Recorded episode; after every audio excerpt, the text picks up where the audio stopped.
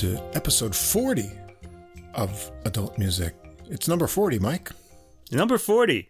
And I am celebrating by with lubricant. Lubricant. yes.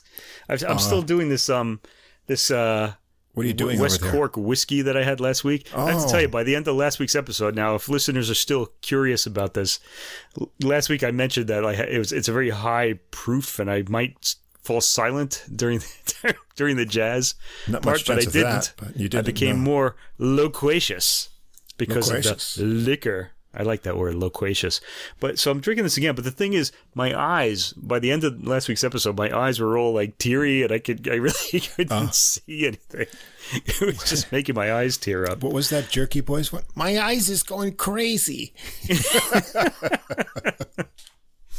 As long as Oh, your man. ears are all right. Um, but we've already done the listening uh, as usual. So Yeah, so we don't have to listen. Well, yeah. Do we want to promote? Do a, do a quick promotion for next week's episode? well, we 'Cause can do that. So this one. is this is episode forty. Uh, Yeah. Plus three a milestone. interviews. Yeah. Uh, kind of an, a milestone. I guess we're pushing for 50 of adult music, the podcasts with music for the mature mind. And uh, next week, we'll have our special Christmas music episode, which we're preparing for. yeah, it's gonna be. and that We'll stay that with one, our format with new Christmas recordings. new it's not going to be like recordings. a. Yeah. Yeah, and that one we're going to do uh, face to face in the mountain lair uh, as we prepare to have some Christmas sausages and steaks. So Yeah, we're going to be together for that one. Yeah, usually we're we, we do this on you know separately on Zoom, so Yeah. we're not in the same room at the moment. But next week we will be. we'll it's be firing amazing. up the mixer and. Uh, Probably, Yeah. We'll be doing it earlier in the day, so we'll have to bring out the booze early in the day. Oh, There, there will be uh, much lubrication. Will yeah, lubricate everything up and Yeah. uh, get a Christmas episode, and then we'll I think we'll have one more regular episode, and then we'll have our best of the year episode. Yeah, that'll be the right last episode after of the year. Christmas. So when you're burnt out from all the Christmas music, uh, you can check out that episode. That'll be the day after Christmas, and Yeah, uh, twenty sixth, huh? that will give us and the listeners a chance to uh, go back and uh, pick up anything that you missed from the good releases in classical and jazz this year. So all that to come before the end of the month. So Yeah, in fact, I'm still discovering new stuff from 2021. Um, uh, the Diapason, the French Diapason magazine, just put out their um, their Diapason d'Or d'année list, and I'm always fascinated by this. They they pick around 15 albums, classical albums that they really liked, and they always have um, things that I've missed just because they're really you know peculiar to France and not really you know well they are available over Europe but a lot of I read a lot of the British magazines and they don't really um uh cover every all this stuff you know that's happening probably in, leave uh, it all the French the rest stuff of Europe. just because they don't like to pronounce it. well I think it's kind of it's a it's a distribution issue speaking of which one of my choices for next week for the Christmas episode had a distribution issue it was actually released last December but it didn't really make the rounds um for any distributors around me until May, so I just found out about it. Bad in. May, yeah. so I'm going to feature it on the episode. I'm, it's not, I'm not going to tell you what it is yet. We'll find out next week. Yeah. Yeah. So, yeah, there's a lot to come before the end of the year. And I think we're going to break 5,000 downloads too shortly. So That's exciting as well. that'll be good for us as our been a good year. audience grows. It's been a good year and more to come. It's been a as the- fantastic music listening year. It, it may not have been. I know a lot of people suffered from the uh, all these like I guess lockdowns or odd kind of things. Oh, I remember you, you were asking me how, how to um how I wanted to open this episode. I just remembered that we in Japan are living are are we're not locked down or anything. We're absolutely free, but you listeners outside of Japan are not allowed in. So I That's just want to say to everybody, greetings from the Hermit Kingdom of Japan. Now, what's worrying about this is they once did this for 300 years. So, so I guess they said they said they're going to open up in January again, but you never know. We could be here forever. at least the rest of our years. Yeah. Oh, wow. the rest of our years, which uh, I think there, I think there are less of those left than the years uh, than that have gone 300, by. At least for me, there are. I don't know, unless I'm going to live to be 120 or something. I don't know. Well, we'll see how many episodes we can get in in that time. Yeah, between the in the next forty years or so. Anyway, before we get rolling with the big 4 here, uh, all of our listeners, uh, everything we're going to talk about in uh, the episode here, you'll find in the description with links to uh, Spotify and Apple Music if you want to check out the recordings if you haven't done so already.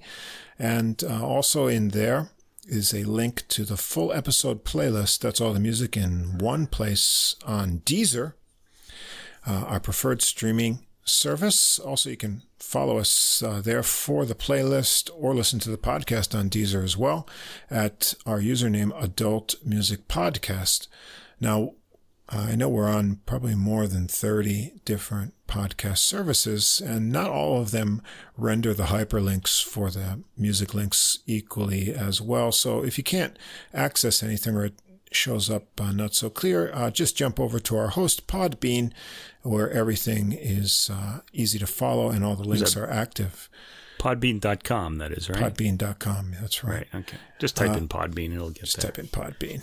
Yeah. if you uh, enjoy listening to the podcast, uh, then do follow or subscribe on whatever platform or app you listen to us on.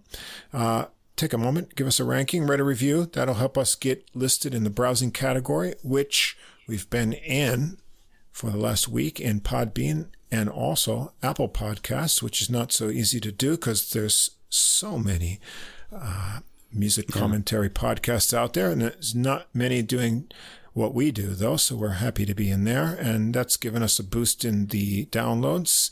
Uh, Yeah, like I don't, I don't think there. anybody's doing what we do. We're kind of Not exactly, no. Yeah. we're kind of unique.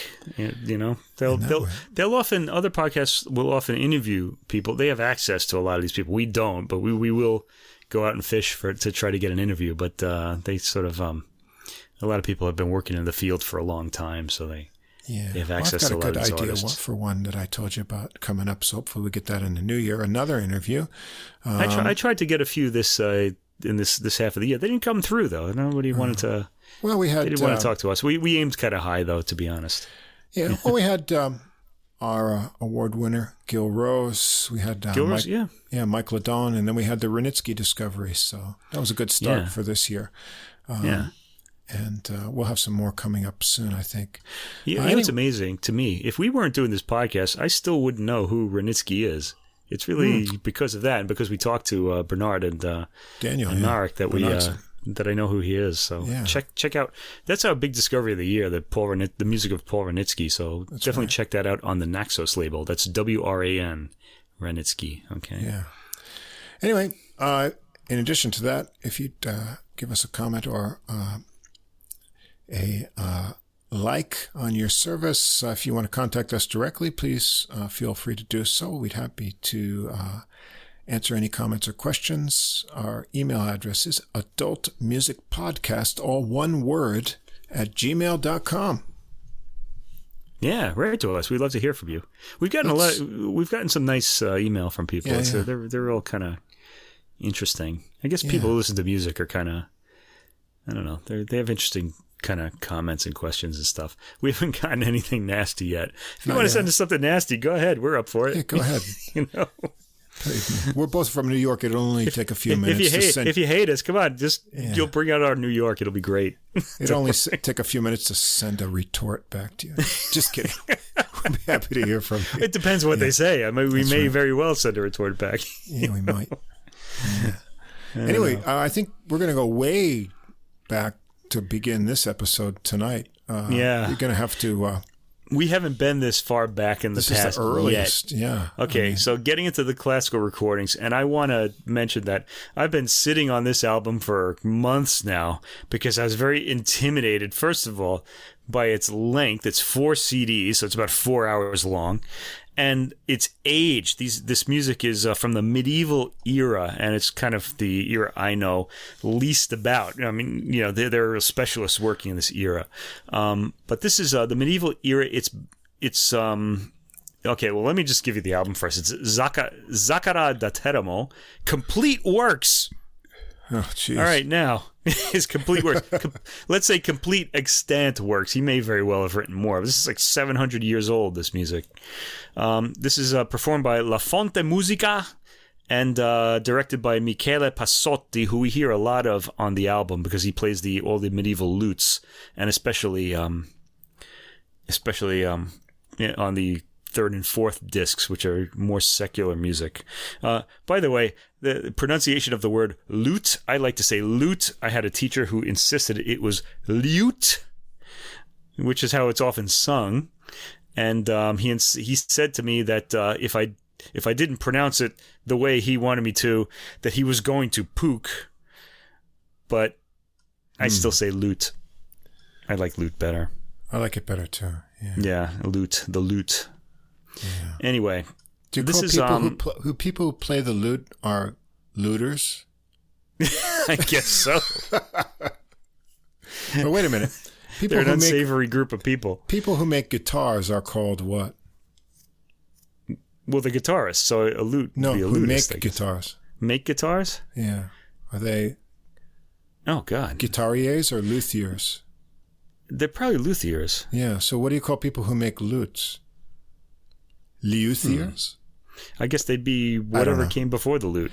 Anyway, let's They'd just be call liar. it lute they'd be, and be done they'd be with it. liar, liarers or something. I don't know. Yeah. Anyway, don't this know. is on the Alpha label, right? We're joking, of course, people. We Yeah. yeah on the Alpha, Alpha label, label. and this is quite a production. Let me tell you. All right, let me tell you first of all a little bit about uh, Zacara da. He lived between well, he was born between 1360 and 1364. Now that's a long, long time ago. The um, Baroque era which is kind of where the repertoire starts, although it's been pushed back into the Renaissance era with John Dowland and Josquin, which we covered this year. That does, that's the 1500s. But this is even 200 years, 150 years before that.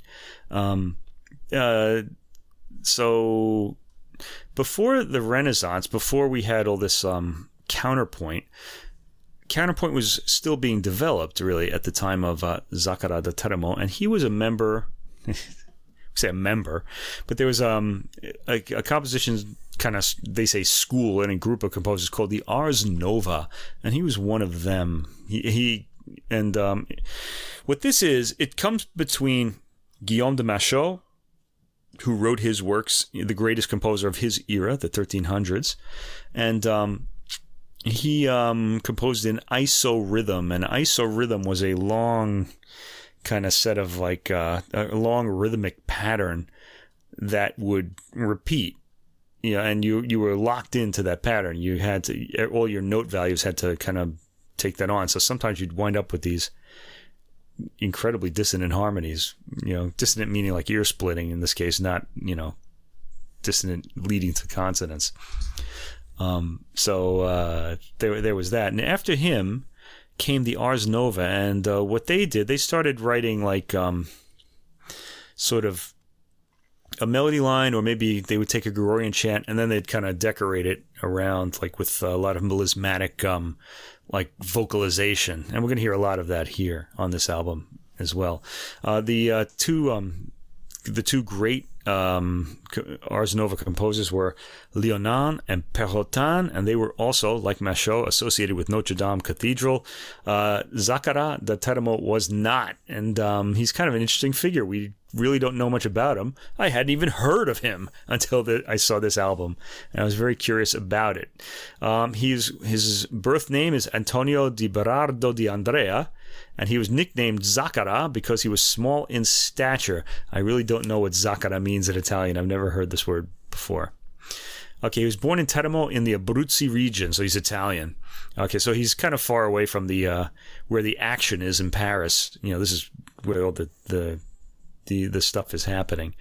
Um, on this album, by the way, it's called Enigma Fortuna. Um, Zacara da Teramo Complete Works. Um, and this uh, comes in a box if you buy it, or you can see the cover image on your uh, streaming site. Um, it's got a gorgeous cover image um, of the Church of Santa Maria della Pietà um, in the right corner, and a vista of brown rolling hills giving way to mountains in the far distance.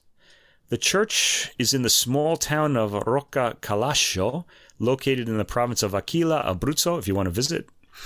And uh, this is on the east coast of Italy, bordering with Lazio, uh, which is where Rome is. that this church was built in the 17th century, long after the music on this CD was written. So there you go. It's a gorgeous image, by the way. I, really love the yeah, it's pretty cover art. This might win him one of my cover art uh, awards of the year.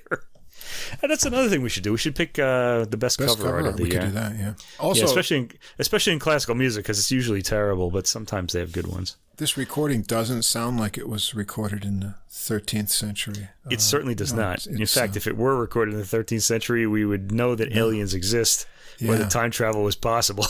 it's uh, it's very clear and uh, a pleasure to listen to. The sonics, is. yes. Not only that, it's not only the sonics, but the ensemble themselves. Um, they're um, they're um, appropriately um, subdued when they do the sacred music, and then they really come alive with this almost Italianate kind of emotion when they get to the secular songs. And we'll discuss this as we go. Um, all right, so let's go on to the music of Zaccaria da Teramo. Um, if you know Renaissance era masses by somebody like Josquin. We've covered him on this show. Um, and Palestrina and people like that. These masses uh, in this on CD one, the Sacred Music disc. By the way, if you're going to stream this, you're just going to get like a hundred tracks altogether. you know, I hope they label them, but it's easy to follow everything with the booklet and the uh, C- if you have a CD box of this, which I do actually. I'm kind of happy to have it. Um, these um, masses here are these mass movements. We don't get an entire mass. Um, they're more spare and coarse in their harmony, so that you don't have this like buttery sort of um, uh, counterpoint that you'd normally get like in Renaissance era. They they sound nice and polished and really beautiful. Uh, these are a little more. Uh, they have more of an edge to them. There are occasional dissonances on certain syllables as the harmony passes through to something more consonant, which was acceptable at the time. Um, and also in Baroque music to an extent too, you started to hear some of this. Uh, it makes the music interesting and unique to our contemporary ears, and I think that's part of the reason why we like listening to this music when we hear it because it's just different. It's not. It doesn't really sound like everything else. It's uh, it's really unique to itself. It's kind of leading to the Renaissance. Yeah, when I listen to this, I think, um, you know, there's different arguments about language and music that mm. you know some things that uh, conform to uh, a sort of universal human conception or preference. You know, even like across cultures, you know, a major chord uh, sort of elicits a, a, type of response, and so a minor chord or other sort of dissonance or uh, consonance kind of in music. And this is kind of a period when you know, compared to later eras like Baroque, the the so-called rules are still being worked out. Yeah. And um, so as you listen to this uh, recording, it will, you know, it's rather simple in terms of uh, harmonic development, let's say, compared to Baroque music. Exactly. Uh, yeah. And it will follow along your preconceptions of, you know, where harmonies should, you know, generally go to with voice leading and resolve. But occasionally there will be a big surprise that'll make you yeah, sit up and say, exactly. "Wasn't waiting for that," uh, and that's what I really like the the little those little surprises. They really perk you up in your yes, chair. I remember that too. You know, yeah, didn't think they would go there, and it sounds really. Fr- in our day, it would be a kind of fresh sort of. Uh, you know, yeah. ha- harmonic diversion. But at that time, they probably thought of it as something very different. And, uh, you know, uh, so that's what I find the appeal in this music is sort of, uh, you know, it, it goes along with the conceptions we have that were built up over the eras since that time. But uh, how they felt about the music or what was standardized at the time is really different from anything we can relate to. And so trying to put yourself into that historical frame is really kind of fun uh, when you listen to yeah. these. Yeah, that is that is it's one of the things as a music educator. One of the most important things to if if you're teaching people about listening, how to listen to classical music, you really have to take into account like what era you're in, like what the understanding of harmony was at that time, because it changed and grew as time went on. And uh, here, uh, certain things aren't worked out yet You know, we don't have these. Uh, we, we're still writing in modes here, so we don't have the whole uh, major minor, well, harmonic system that came out, especially in the classical era, and even in the Baroque era, they had that, but there weren't any hierarchies of keys that they were really building on to make these big philosophical sort of statements that uh, Mozart and Haydn started, and then Beethoven and their Romantic era, you know, brought to a you know to a huge um, level. All right, anyway, disc one, Sacred Music. I'm not going to go through all the tracks here, just to say that the ensemble just sings beautifully together. They they're vibrato-less, which wouldn't have existed there. Vibrato is really a later, um, you know, the shaking of the note. You you hear this when people sing mostly in opera, in modern opera, but th- this doesn't exist at this time. And um, the uh, this the singers follow that um, you know that understanding. They they sing in this vibrato-less way. Now I really doubt the music would have sounded like it does on this album at the time. I doubt that any singers at the time, professional as they may have been, would have had the technique that uh, modern uh, singers have. So it's always kind of hard to. You never know. I mean, I mean, although they, they weren't listening great, to, don't know. They weren't listening to podcasts or playing with PlayStation or anything like that. That's true. Yeah, but but by the same token, they didn't have the uh, the understanding of the voice that we now have. You know, so it's kind of hard to kind of go back and think of how they would have sung. You know. Anyway, it, it's it's irrelevant because what we're getting is like an, our understanding, mm. our modern scholastic understanding, scholarly understanding of what this music would have sounded like. Uh, there's a lot of cool medieval brass instruments on this um, this this first CD of sacred music. We don't get a full mass ever. We get a lot of glorias and credos, and we get one of my favorites, Ave Maris Stella. I love the opening melody of that, and uh, Teramo follows the uh, Gregorian chant melody perfectly in that setting.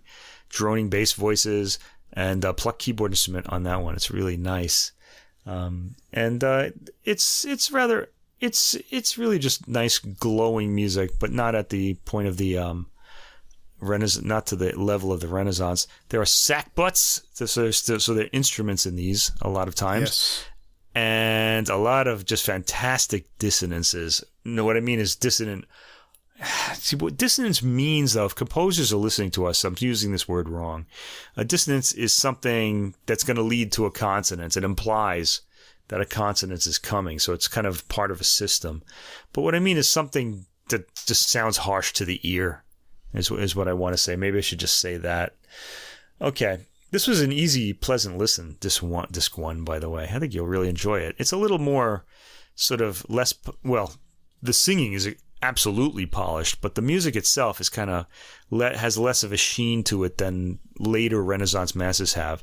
So it's kind of it's it's appealing to the ear this way. If if you grew up listening to rock music or something like that, that kind of edge might you might really enjoy that sort of edge if you know kind of what Renaissance singing sounds like. Okay, moving on to CD2, Sacred Parodies and secular models. Now, what this means is okay, what is a parody? A parody mass. Oh, I hope I'm getting this right. I hope I'm because I, I didn't. I'm not looking this up now. But a parody mass is basically is a popular song of the day, and that melody would be set to the uh, would be used to set the uh, mass words. So imagine you're you're in church and you're hearing like the Gloria sung to the melody of um, I don't know what's a popular song today, like some Taylor Swift song. I mean, that's basically what they're doing. That's in interesting, isn't it? Because yeah. I mean, you know, the R and B guys were accused of taking the church music and putting you know the devil's yeah. lyrics to it, and this is sort of the other way around. so. Yeah, they they took I guess the devil's music and put the church's put, lyrics put to church, it. yeah. Yeah. It got people in the in the uh, on into the the pews, the church benches. Okay, um, so we have a lot more um, glorias and credos here. There are a few um, kind of secular models. We do hear a little bit of secular music on this one too. So basically, the way this whole um, four CD set, this four hour set is, is that we start up in heaven and we gradually get pulled down to earth more and more as the uh, as the music goes on, which I thought was a kind of a nice uh, touch. There are a few really beautiful like uh, instrumentals on this uh, disc too. Yes. Um, there's an instrument called the clavicimbalum, which is really nice. It's, it's kind of harpsichord like, but I think it was earlier than that. I really have no idea what it looks like, but it's it has like this plucked harpsichord kind of sound to it. We also hear medieval organs and uh, a medieval lutes too. Um, I made a lot of notes about each of these things, but let's move on. CD3, this is where the action really starts. All right, at this point, CD3 is secular music. Um, oh, by the way, I should also mention on CDs 1 and 2, the ensemble keep the project interesting by changing the orchestration from track to track. Like on one track, you'll have a, uh, a lute or like a medieval lute continuo, and another one there'll be an organ, and then you'll have fiddles and lute, and it'll it'll sort of keep changing to keep the ear engaged. Nice um, planning by the ensemble there. Okay, once we get to CD3, we're into secular music of the time. Now, so so we're not really hearing lyrics about you know the church mass, about God or anything like that anymore. We're hearing more. Um, it, they're really sort of troubadour type songs. You know, like oh I I am um, my my love is causing me pain by not being here. Basically, that's what every song from this era seems to be about. Or oh, your eyes have wounded me, and now I I now I feel this pain by their absence. That that sort of thing comes up a lot. Um, the first thing we hear on CD3 is um, it's called Cacciando per Gustar and uh, Ai Cinci ai Toppi. And this is a medieval technique of setting two tones at once, and they sort of work against each other. Uh, the way this used to be done was um, in the um, oh the, the, the technique that the isorhythm technique. Um, they would sort of just be set to the isorhythm and they'd sort of like interlock at certain points. It, it was kind of interesting. Uh, sometimes the voices would hawk it back and forth. Um, but this one, this particular one, um, it's it's a real come down from all the religious stuff. It takes place in a market with people yelling out their wares and customers haggling. And the Italian singers on this, they, they really become actors at this point in the recording and really up until the end. You hear a lot of the, the, energy, the inflection of, um, just, and just the plain old vulgarity of everyday life at this time in these songs. Um, there's a, the second track on disc three is Nel Cucul, which is, uh, has an imitation of a cuckoo in it, and uh, it's cute and it's a bit vulgar. The cuckoo imitations are really cute, and the song is about trying to catch starlings. Um, these have interesting titles. Number three, you can't hide love or a cough. Hmm. Okay. Um, track four is an instrumental. Um, it's a song from disc two, played on the medieval lute, so we get a um, sort of lovely uh, respite from all the uh, it's not cacophony, but sort of the uh, the energy of the first three tracks. And then we get a few troubadour songs. And uh, track seven, Nuda non era. She was not naked. A sound about unrequited lust on the part of the man. And it's sung by a woman. This ensemble does that quite a lot. They'll take like uh, the man's perspective and have a woman sing it. It's kind of a nice, um, a nice touch. All right, and um, let's go, let's go ahead here to the thirteenth track, starting with a shawm, a very piercing sound, uh, which is played by Marco Domenichetti on this album. Uh, the full set of voices come in to sing the text in overlapping harmony, and the text is about a man seducing a woman, and he's pretty direct. Uh, there's some odd sounds, including a percussive booming wood clap at one point.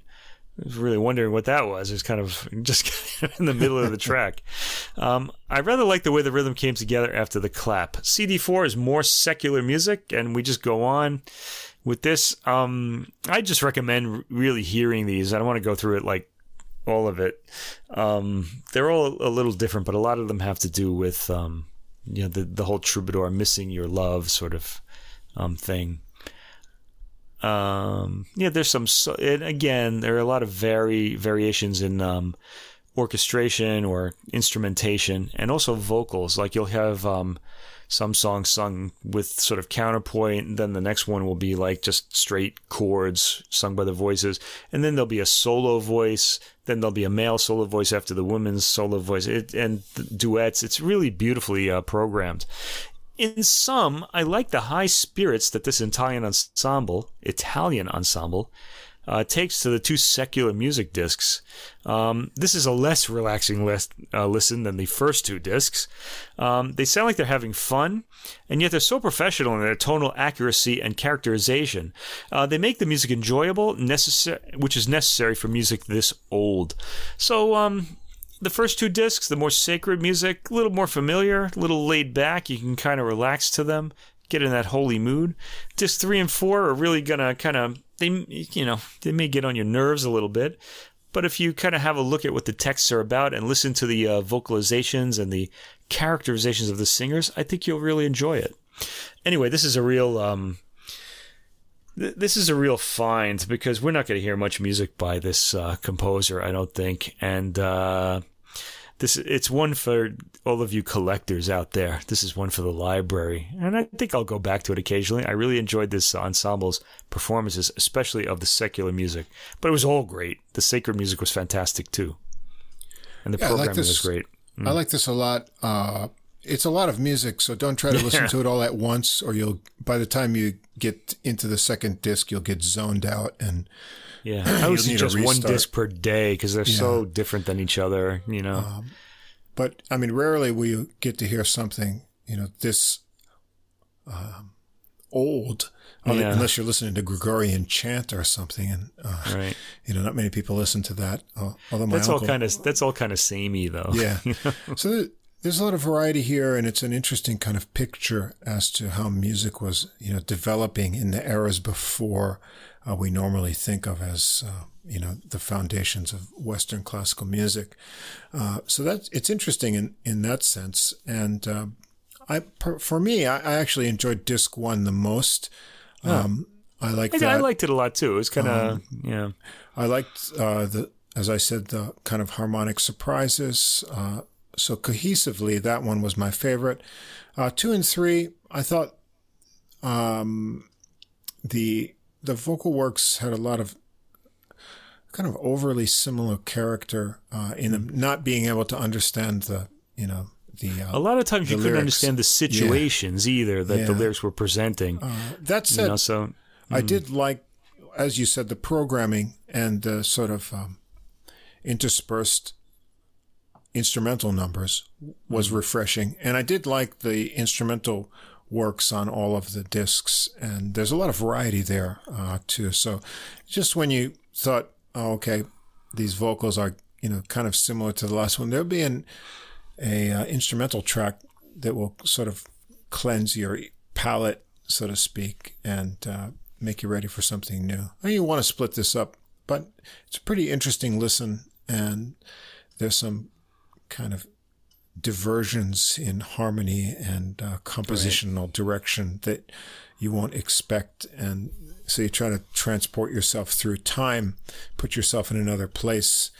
And there's still enough to hold on to that's familiar to our ears, uh, you know, in this time and age we live in now. So that's kind of endearing and makes this an interesting listen. So, yeah, check it out. It's unique.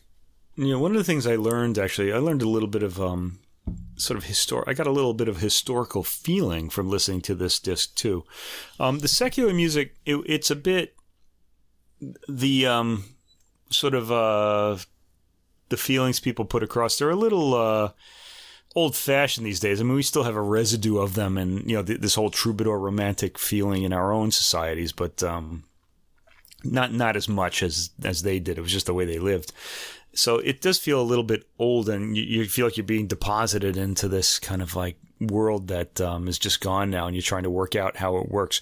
But in the sacred works, um, we're still you know, if you're, if, you know, th- this is the thing about religion is it, it ties us to the distant past. And, uh, so you're still hearing settings of these same words today, and we have that in common with the past. And that's really the I feel like one of the values of religion, and we kind of we we te- we these days we tend to be throwing it away, and I think it's really valuable for that, tying us to our the past and to the people who were you know in the same religion as we were way back then. So I got I got that bit of a sense of that from the first two discs as well. Okay, I just wanted to say that. Anyway, yeah, re- religion lasts. Uh, m- you know, you know, nor you know, behavior patterns tend to change. rather more rapidly now than ever before. All right, on to our second album in the classical um, uh, of my classical choices this year. This is a pianist I really love, uh, Italian pianist Beatrice Rana. So I have two Italians today. How about that? That was that was not intentional. Okay, Beatrice Rana, and uh, she's playing Chopin on this one, so a big favorite of a lot of uh, classical music fans, especially piano fans.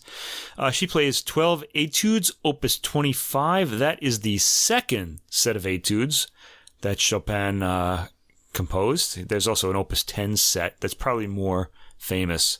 Um, some of these are famous too. And then she plays the four scherzi, also, scherzo 1 through 4.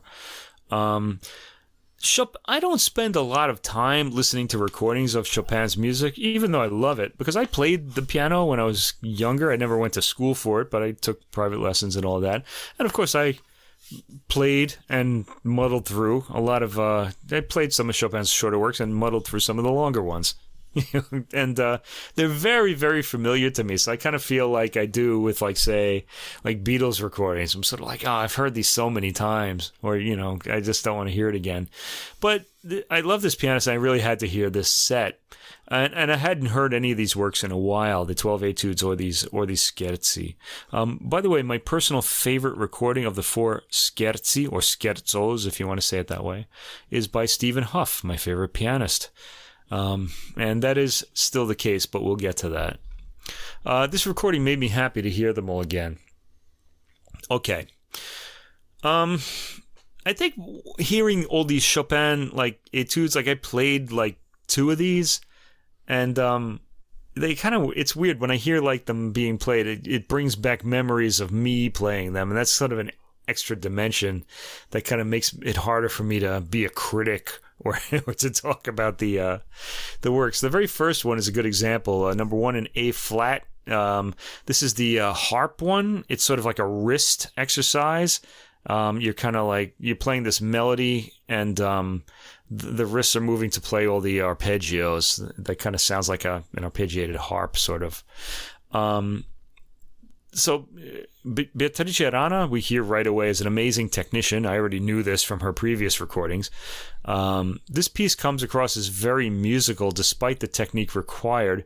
The melody is very clear and um, yeah, okay, it's it's played very romantically. There's a bit of rubato in there, and the expression is so gentle that you don't realize how difficult this is to play. all the etudes are pretty difficult. Some are harder than others, but there you go. Then we go to number two in F minor. This is, has fleet, scale, and arpeggio figures, and Rana brings out the musicality of a piece that can sound like an exercise in some hands, like mine, although I never played this one. Um, she has fluctuating dynamics, too. This is another thing she does throughout these etudes, like she'll kind of sort of crescendo and decrescendo very gently. It's sort of a nice um, uh, way of kind of emphasizing that this is music and not just an exercise. Uh, this is a beautiful and gentle performance of number two, Opus 25. Number three in F major sounds like a horse galloping rhythm, um, and that's captivating in Rana's hands. Number four in A minor, alternating hands playing chords. Um, Rana accentuates the right hand and allows the left to be an echo or a springboard. It's a nice effect especially given the technique that's required to play these. It's it's hard to get expression out of something this difficult. There are much more difficult piano pieces than these, I'm aware, but um, this is what started all that.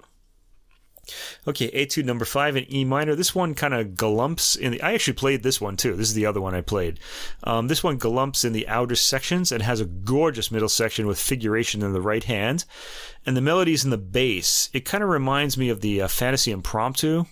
And if you live in Japan like we do, like every uh, Jap- Japanese girl who's a piano student has played that piece. I've heard it a million times here. Does that, okay, mean, it, does that mean you know a million girls? Or? I think I might know a million girls. Me and Elvis both. okay. Um, but this one's kind of similar to that one. Uh, she takes a long pause before the beautiful middle section, as if to separate the kind of like more kind of I don't want to say ugly, but it's it's not ugly. It's kind of like just sort of lumpy. The beginning and the end, and then the middle section is kind of like it really is like the cream in the middle of the Oreo cookie instead of a. It's really nice. She shapes this with a lot of rubato and plays in the romantic style. The melody comes across well, but there are other interpretations that I prefer. Uh, this she plays with a lot of rubato in this one. I liked it. I don't. I'm not going to complain about it. It's amazing technique, of course, and she's very, very expressive. Um, it's it's almost like yeah, she's Italian. Italians sort of like the French have this sense of like you know color in the of the instruments.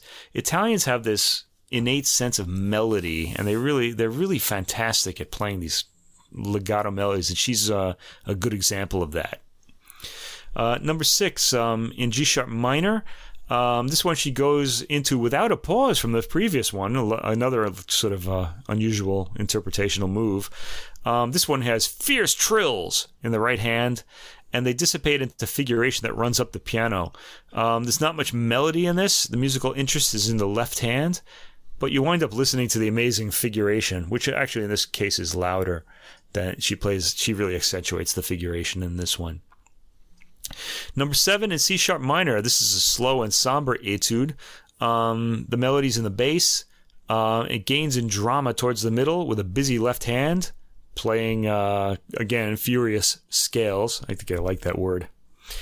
Uh, the piece quietens again, barely, barely audible at times. She uses a wide dynamic range. She can play very quietly without losing the quality of her tone. Again, that's pretty amazing too. Uh, I think this one's more of a study on touching the keys. It's not quite a toccata, but it's kind of like on weight and you know the weight you give to the keys. Number eight is in D flat, and this one has a familiar Chopin figuration. Uh, it has alternating thirds as the chief difficulty. that was always something I could never get. There's something about the, the bones of the hand. I don't know how pianists do it. Maybe one day someone will explain it to me. I can never get thirds. Uh, number nine in G flat. Uh, staccato touch in this one sounds a bit circusy and cheerful in Rana's hands, and it's always beautifully judged balance between the hands and overall volume. Number ten in B minor, dramatic opening that I've heard played with more fire than here. She's not really going for like real unbridled passion in this particular work. Um, she so she really can't help bringing out the melodic elements in even the most technical pieces and this piece has a quiet middle section i think it uses sixths i'm not really sure i didn't get my score out the first section comes back at the end so this is like a, a aba sort of form and she gets the appropriate passion and fire but it's not as extreme as some i've heard and maybe that's a good thing um, i can't really say and her sense of melody really triumphs in this piece Number 11 in A minor starts like a church work with chords and then goes into a ferocious right hand figuration with a theme in the left hand. Again, the fluctuating dynamics, she makes the work musical and intriguing. And finally, the last etude is number 12 in C minor, and this starts uh, ferociously. The bass notes are the theme, and the right hand plays fleet figuration. It's all fantastic playing. Uh, the fire is there and she can't not make this piece sound melodic, which is welcome. So she's a very musical player, and I really enjoyed that. Now, to be honest, when I go through like 12 Chopin etudes, you know, they're, they're all kind of exercises showing technique. And uh, it's kind of a lot of the same thing, but she made this pretty interesting. I I did enjoy these. Uh, there was a lot of um, there were a lot of sort of, like I said, crescendo, decrescendo, sort of rubato playing, meaning like kind of stretching out the, the rhythm a bit, you know, before new chords come. And she made them interesting. Now, the next four pieces, the four scherzi, scherzo, uh, or scherzos, if you prefer, um, are more sort of, um, ah, musical isn't the word, but they're more expressive, let's say, than the etudes. They're really just sort of uh, big pieces. And uh, let's talk about these. Um, Scherzo number one in B minor. And this is some music with some variety in it now. Uh, this um, scherzo starts out with fleet figuration. Um, Rana plays it clearly and very fast. I've always heard something a bit uh, demented in the opening section of this work, and I hear it again here. Uh, maybe it's the insistent bass note that's repeated after the runs, and the constant stops and pauses. It kind of sounds there's something like a little unhinged about the uh, opening of this. It's not an easy work to put across. And again, now I'm going to uh, my Stephen Hough recording of this. These four works Stephen Hough also recorded, and I like his recordings a lot. And I, I really prefer him, although I do like Beatrice Rana in this too. She's a pianist who has her own way of playing things. I guess all pianists do, but she's got something really unique about her. So it's she's always going to make it hers. I'm, I'm going to say something a little bit about that at the end. Um, there's acquired a lyrical section that acts as the work's middle section, and it sounds like she's using a, a mute on this, like the una corda pedal, but I can't really tell. And the opening section repeats at the end. Scherzo number two is a big favorite among pianists. A lot of piano students play this one. Um, this is in B flat minor, opus 31. Um, this has the caressing, like arpeggiated chords followed by this outburst of uh, octaves. Um, and it's really hard to kind of judge the, um, you know, the, it's kind of hard to know how to interpret that. Um, in this, Rana interprets this by making the opening arpeggiated uh, chords sound kind of like a hiccup, and she plays them pretty quickly. Um, it's hard to get the balance of this. I liked her approach here, but I, but I, of course, I would because I like her. Uh, it's hard to know how to judge this piece, but she made some good decisions on note lengths and silences. There's a lot of silence. There are a lot of pauses in this piece. The melodic parts are quiet yet fully audible over the quiet um, bed of figuration laid down by the left hand. In the repeat of the opening material, there are some interpretational differences, always a sign of a probing mind at work, uh, you know, meaning from uh, differences from other performances I've heard. They all keep the ear and mind engaged.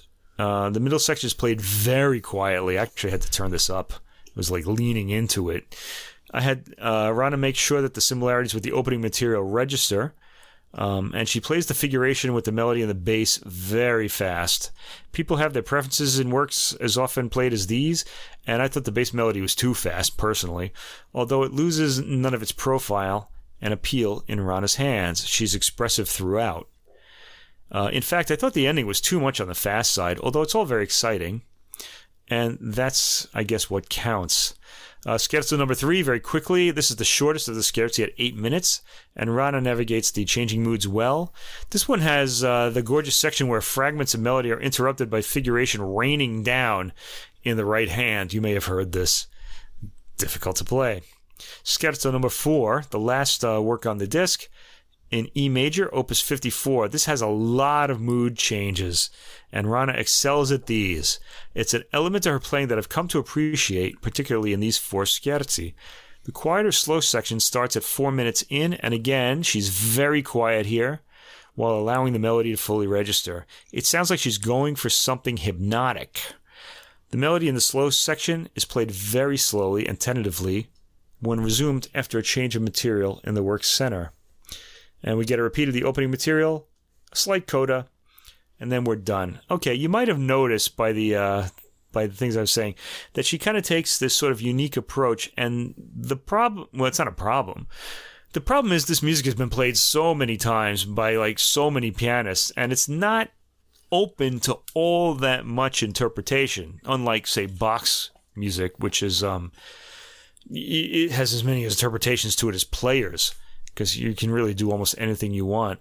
So I, I, feel kind of odd with music like this. There's a certain way I like to hear it played, and it's not. She plays it that way a little bit, but not completely. I liked her individuality in this. Um, I like the program with the technical pieces contrasting with the more varied scherzi, which it was a nice uh, idea to separate this program in half that way. Um, she's uh, Rana plays these very well throughout. I'm still going to turn to Stephen Hough for the scherzos, the scherzi though, and I enjoyed this a lot, and I'll listen to it more. I feel like I didn't really get everything that was coming across. I've only heard it twice. Um, so I'm gonna have to hear this again, I think. But with with um, Chopin's music, you know, this I, I kind of have this. It's it's hard to let go of the way I want it to sound. So I wouldn't say this is my favorite uh, performance of these. I like the Stephen Hough Scherzi better. The Etudes, I don't really have a favorite, so I'll take these. This is great. I liked her playing of the Scherzi as well, though. So this is a recommended. Um, but it, but it might uh, surprise you a little bit if you like your Chopin a certain way. It's definitely worth a listen. Uh, I enjoyed her playing a lot. She has a masterful technique Yeah, for her fantastic. young age. Uh, I also noticed that she paid uh, a lot of attention to drawing out the dynamic contrasts, Yes, and um, a little That, too uh, much, I thought, though. I don't know. could be a bit much um, Hmm. in terms of the overall arc of things. Um, there's, you know, some of these have uh, amazing changes in tempo and things going on in them, but she holds it together really well. Uh, Yeah. Especially, I thought um, uh, number thirteen uh, uh, track. So the first scherzo, uh, number one in B minor. The, this one has like uh, a lot of changes and uh, the tempo changes and things, and the rapid uh, playing doesn't uh, faze her at all. She comes through those, uh, uh, you know, without uh, sort of. Uh, how can I say affecting what comes next? She's always like uh, ready for what what's coming on. Uh, in, in the she can do uh, those split things. second changes of Yeah. mood too, she really makes them register. So technique is flawless uh, in the way she plays. I just like you say, if if you were going to compare it to Stephen Hough, uh, she doesn't have the overall sense of polish. Uh, okay, I know what you mean by that. You know, you know, you know what I'm saying. Uh, Yeah. When you just listen to the, the overall performance uh, like that, but I do admire her passion. Uh, she really digs in in the right places uh, where I felt like, you know, in in the uh, you know these kind of pieces. There's uh, in Chopin in general. There's places where there's just you know a lot of emotional excitement. She really draws that out uh, really well, uh, and there's no fault in her uh, technique, and the tempos are impressive. Just maybe uh, kind of total refinement uh, compared to someone Hough, but she's very young. No, And uh, also, she is a, she is a refined player, but Oh, she's just certainly, yeah. after something else. I think you know is what it comes down to. But I really do prefer that sort of passionate refinement. It's sort of like a weird balance, and, Right. and I think Stephen Hough gets that. I think he's really excellent at this music. Yeah.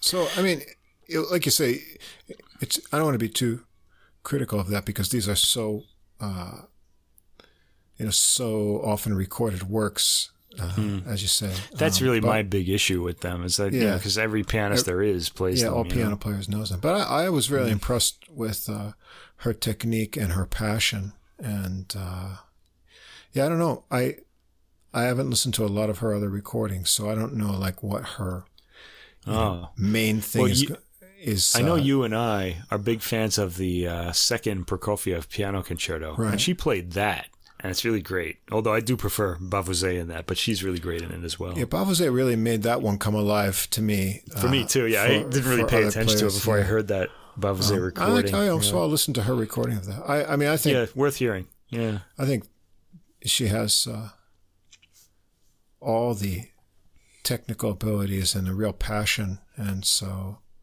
uh, I mean, it's not com- fair to compare her to, you know, uh, more seasoned and older uh, players uh, on the same material. But I would say since she shows uh, a lot of real promise, and I, I'd like to hear, you know, what she does in the future from here.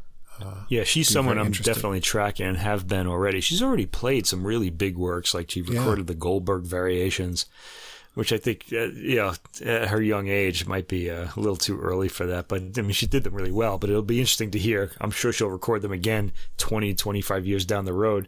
Yeah. If I'm still alive and still have, uh, maybe I'll be able to You'll hear those. You'll You be know? around. What, Yeah. 20 years from now? Yeah, most likely, let's say, unless, unless some. We might need hearing happens. aids by then, but we'll be around. Well, that won't be that won't be fun. What?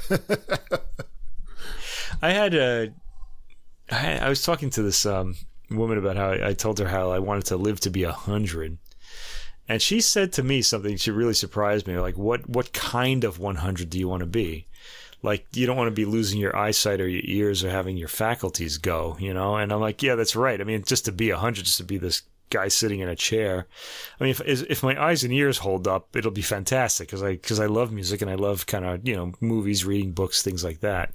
So. um yeah, I certainly what, hope these what things kind last. of 100? I can think of a few a few adjectives, but we I don't want to lose our clean rating on uh, the podcast, so I'll just yeah. lascivious. Does that pass the test? I, I don't know that that's necessary at that age. I think uh, you know.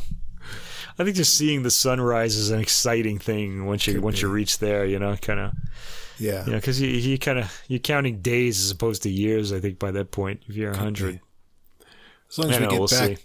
we'll get back more out of the system than we paid And into it. I'll if anyone happy. listening is a hundred years old, write to us and let us know. That's right. We'll dedicate Okay. it. We'll dedicate uh, something to you. Yeah. Yeah.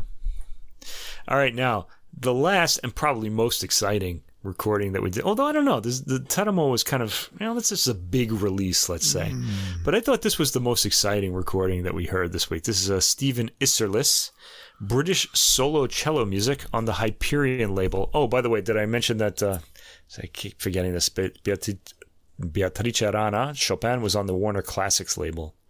Right. And we should Anyway. say we should say with Yeah. this one, um, you won't find this one uh, in the uh, playlist or links for it because Hyperion does not uh, allow their music to be streamed. Uh, But you can check out the samples on uh, their own webpage, and also I. I'll put up the Presto music uh, link for it, uh, but you won't uh, get the complete tracks on streaming. Yeah, I don't want to say that's a real shame that they um, don't put this on streaming because this music, uh, Hyperion is one of the better. Well, there are a lot of great labels out there, but they're one of my favorite labels. They have a lot of my favorite pianists on on this label, and uh, people just can't hear it. You can only hear samples. You have to buy the recording to hear it. I hope they kind of work something out. You know, they they you know they're a small label and they um, do deserve to uh, be recompensed for the great music that they release. But I, I really hope that this music is available. I want everybody to hear it because I think it's great. Anyway, Stephen Isserlis, he's a cellist, British solo cello music. He might be, he's one of the best cellists in the world, and he's definitely my favorite. So up there with Stephen Hough on the piano. They often appear together.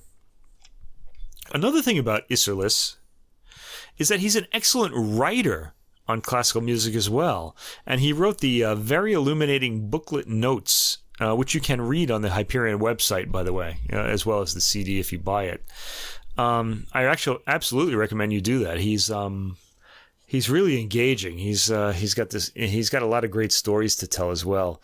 I'm going to be referring to those booklet notes quite often um, in the what I'm going to say about this. So uh, if if it sounds familiar, um, please forgive me because he knows a lot more about this music than I do, obviously.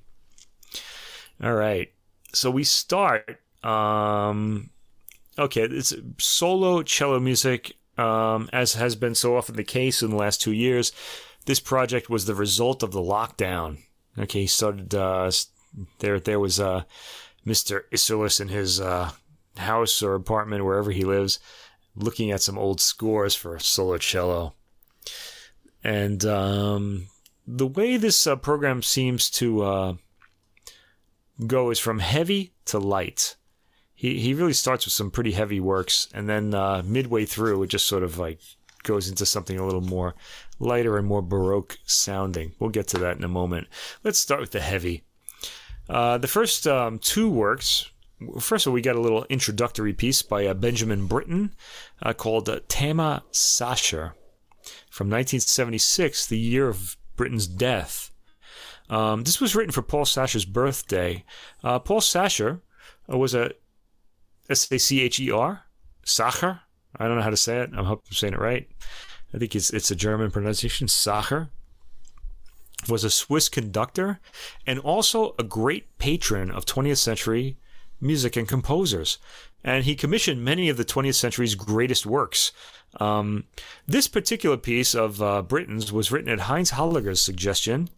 Um, he got uh, the um, cellist Mstislav Rostropovich, the Russian the Russian cellist, to uh, and to get various composers to provide Sasha with a special gift.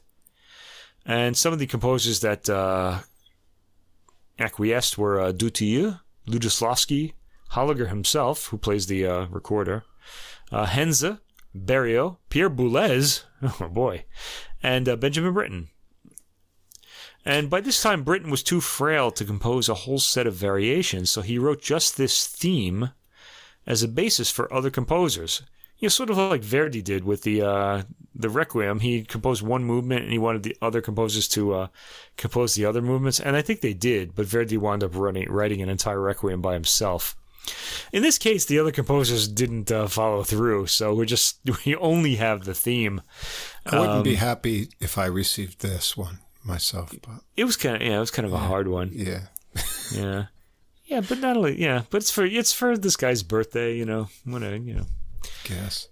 Uh, the theme itself starts with powerful statements, then gets into some throaty sawing on the cello. It feels very fragmentary to me. Um, Isserlis's tone has a lot of presence. He especially gets the bass notes to bite. It's a pretty powerful thing, and we really, it's a really powerful piece, and we really get a sense of just how great Isserlis is. He's got this gigantic presence and tone when he plays. And if you ever hear him speak, though, he's very kind of like humble. You see, he's like sort of the opposite of his playing in person.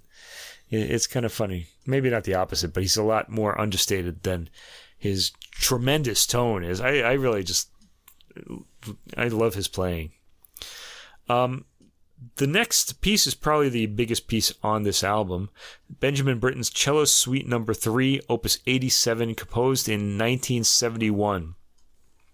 This was written for his friend, the cellist Mstislav Rostropovich.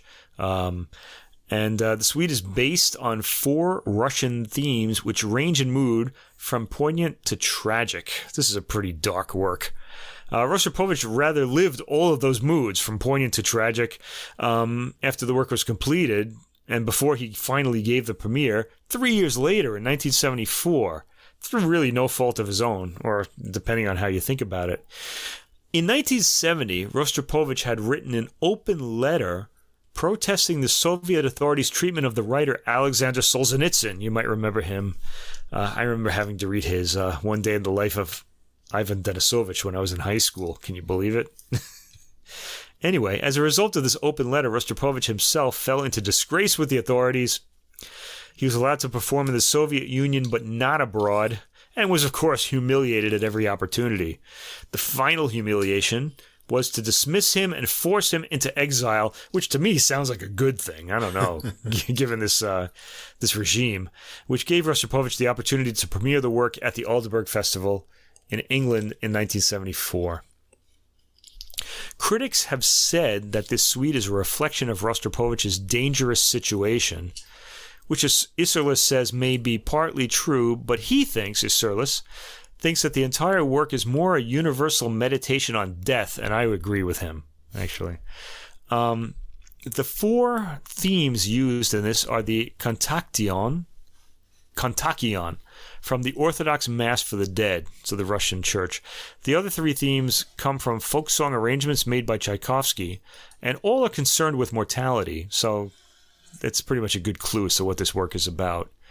Um, the other three works are Mournful Song Under the Little Apple Tree, Street Song The Gray Eagle, and these both of these works feature grieving lovers.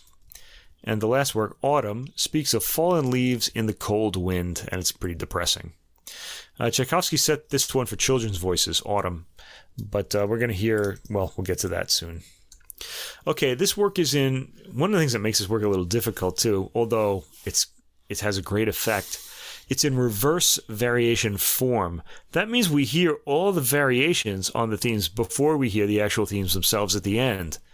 So you're really not aware that, um, unless you've read about the piece beforehand, that these um, works are based on these these themes from these Russian folk songs until you actually hear them at the very end of the piece um, and it has a, a big effect. Uh, okay, I'm going to include a lot of Isserlis's um, comments on this because he's so good in the booklet about this. Okay, the first movement is Introduzione. Uh, it starts with the lowest note on the cello played pizzicato, so it's an open C. Um, we hear it repeated throughout the introduction, and it underpins a melodic line derived from the Orthodox chant called Kontakion, Kontakion, an Orthodox chant for the dead, which is uh, known as uh, Grant Repose Together with the Saints in English. It's in the English hymnal in under that name. Okay, again, this is reverse variations form. We don't hear the theme in its original form until the very last movement. Uh, remarks that in Britten's suite, it sounds like one priest and then two are intoning a prayer for the departed to the accompaniment of funeral bells, which is the repeating bass note. The uh, theme is indeed sad and mel- melodically prayerful, like melisma. Third, okay, next we come to the Marcia Allegro. This is based on the folk song The Grey Eagle. Um, and it contrasts with the chant. Uh, this uses a rhythm that sends the bow skittering across a string. And uh, the theme sounds very abstract here. It's a gorgeous full recording, and the presence that Isserlis achieves is impressive. He sounds gigantic on this recording, and there are quiet passages in the upper register separating the lower strings.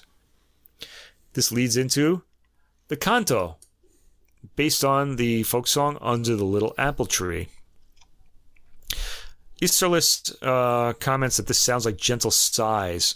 I heard it is very quietly played until the end, and it crescendos into a bit of passion and then recedes again. I guess the size analogy is quite good. And then we get to a barcarola. A barcarola is kind of a Venetian boat song. It's in 6-8 and it has those kind of like this up and down kind of a wave sort of feeling to it. This is based on the folk song Autumn, and it sounds um, a bit like a tribute to Bach's first cello suite, if uh, Bach's cello suite were on the waves in Venice. um, uh, the famous first movement prelude, um, the the first movement prelude of the first cello suite. It it has a boat rocking on the waves feeling to it. Um, the melody is in the highest notes, and it suddenly speeds up at the end and becomes dramatic, and then suddenly quiets for the dialogo. Okay, at this point, we've heard variations on all four of the folk songs used in this piece. But now in the dialogo, it's going to get more complicated. Um, the dialogo combines aggressive fragments from the Grey Eagle and calm pizzicato answers stemming from Grant Repose. This is the big the church theme for the Mass from the Dead. Uh, thinks this dialogue was suggested by Mussorgsky's Samuel Goldberg and Schmuÿle movement from Pictures of an Exhibition. Um, I'm not so I don't really know about that. Halfway through, it is as if the first voice resigns itself to the inescapable reality of death. It starts with angry protests, then the rhythmic patterns fade into soft floating down to earth. A crescendo on one note leads to the fuga, which is a fugue, um, based on autumn, the um, folk song Autumn. This sounds like a pretty loose fugue to me. The themes repeating and other voices are are at great distances away, so it's not really a very formal fugue. It doesn't have the profile of a fugue, but it comes across powerfully. Next, recitativo, which is kind of a spoken um, section. So the uh, cello is going to imitate like a spoken voice. This one has disjointed splinters of musical material, sounded briefly before flitting away into the shadows. Those are all uh, Isserlis's words from the booklet, by the way. Splinters is a good word. Uh, the lines fly off into the darkness. At the end, we hear some harmonics. This gains energy in the last 10 seconds and leads to the moto perpetuo movement. This has, again, this is Isserlis writing. Eerie atmosphere carries over to this movement, which reminds Isserlis of the last movement of Chopin's Wind Howling Through the Graves, fourth movement of his second piano sonata. So if anybody knows that work, this is a little uh, similar to that. I, I myself hear the resemblance, especially at the beginning. Uh, next comes a Passacaglia. Um, this is the most substantial movement. It's a set of uh, variations over a, re- a, repeating bass, although I couldn't follow the repeating bass. I think it's just outlined. Um, the theme is from Grant Repose, or the Kontakion again. Its cold purpose is stated in the lower reaches of the cello, while the upper voice weeps and pleads in falling semitones. Okay, credit where credit is due. That's those are Isserlis's words. Intensity develops. The upper voice lets forth a melodious cry of anguish. Then we hear the four themes themselves afterwards. Um, now, this is kind of a magical moment. Um, once we hear the um, the uh, say cry of anguish in the upper voice, we get to the uh, actual folk songs themselves, unadorned with any variations. And there's a there's such there's such a simplicity and such a Russianness to them that we feel sort of released from all this weight that we got from the work up to this point so far. It's a magical moment. Uh, so if you can follow all that went before, the, you're really in for a real treat here if you don't know this work. Uh, we f- first hear the mournful song Under the Little Apple Tree, very lyrical and mournful melody. Um, it's almost like we're hearing the actual form that all the shadows that came before it, the illusion was based on. So now you're getting sort of the reality in a way. That's the way I felt. Um, it's like the shock of reality or some truth is being revealed to us in these in these next four movements. Uh, the next comes autumn, uh, very Russian sounding in its heaviness and insistence on falling on the beats. The fir- the accents come on the first syllable, sort of like in the Russian language. Uh, the street song, the Gray Eagle, very brief, rather nonchalant song, and then we get the big um, section for the Mass from the Dead, Grant repose together with the saints. This ends on the cello's lowest, darkest note, C major, as it began. We're back at the beginning again. Um, it's heavy sounding, mostly played in the lower register of the cello, and it moves to the upper register after the first statement and sounds more plaintive when it gets up there. Anyway, beautiful, very powerful work. Um, worth getting to know if you've never heard it before. Tracks 15 through 18 um, present the uh, well, tracks 15 through 17 present the uh, folk songs used in the um, cello suite as Tchaikovsky set them. So we hear this with the piano accompaniment. Uh, the pianist is uh, Mishka Rushdie Momen on this, and um, the presence of the piano is helpful here because it separates um, these works from the suite. And also, we hear the harmony now. We're not hearing the cello's suggestion of the harmony only.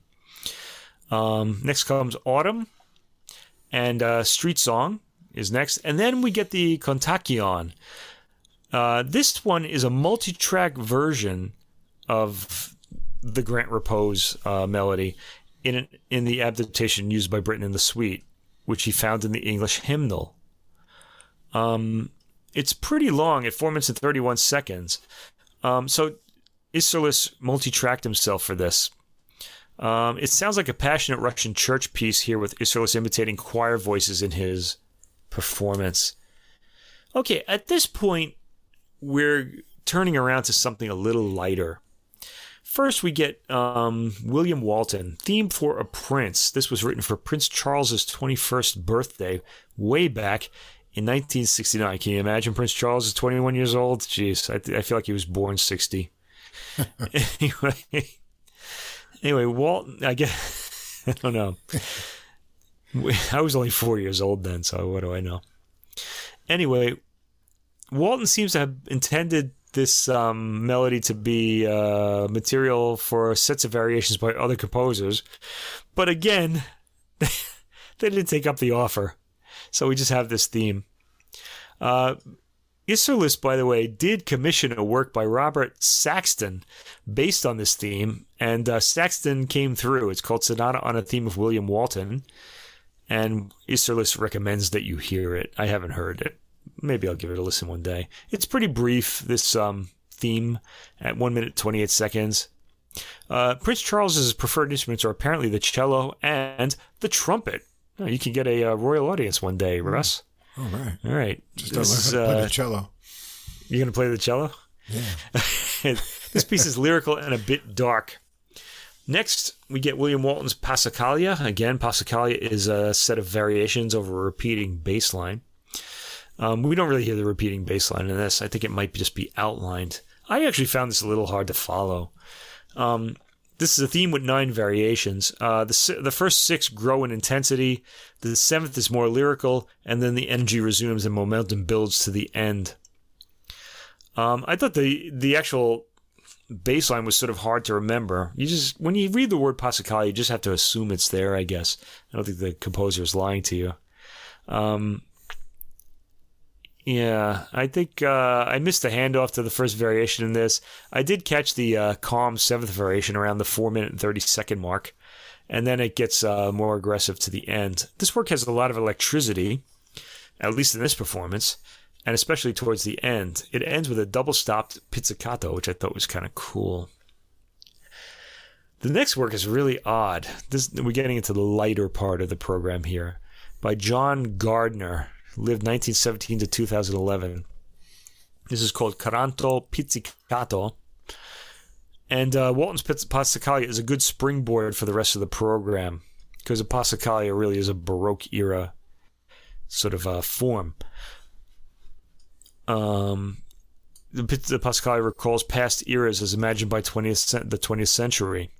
This particular work by John Gardner, the Coranto Pizzicato, is inspired by Elizabethan lute music, or lute, as my lute, my inattentive teacher said.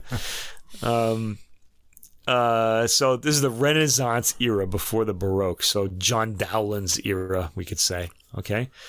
Um, this was the uh, central movement of Gardner's Partita for solo cello, Opus 98, composed in 1968. So it's only one movement of a bigger work. It's all pizzicato. This is crazy.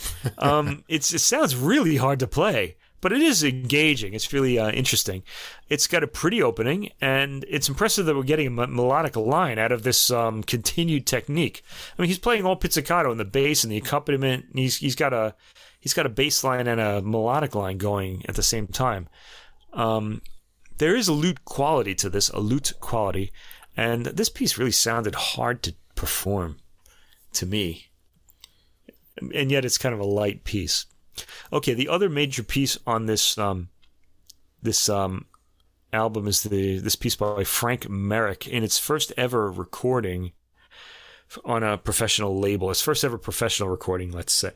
I think Is- in the booklet note mentions that he recorded it before in his own sort of setup but that recording has been lost.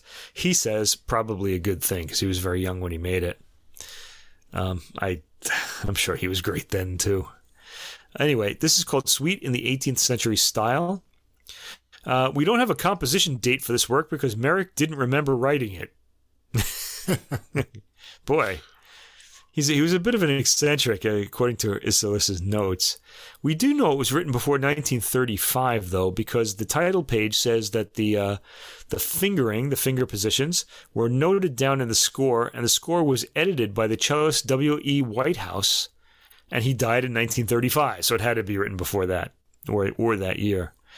Uh, the movements ranged from cheeky to poignant in tone, so it's kind of like the other end of like what Britten was writing in. They they meet at poignant. Um, so this is a lighter work. Uh, it, I guess it sort of balances the darkness of the Britten work out. This this is a piece about life, about dance, and uh, things like that. So it's kind of it's a nice uh, counterbalance.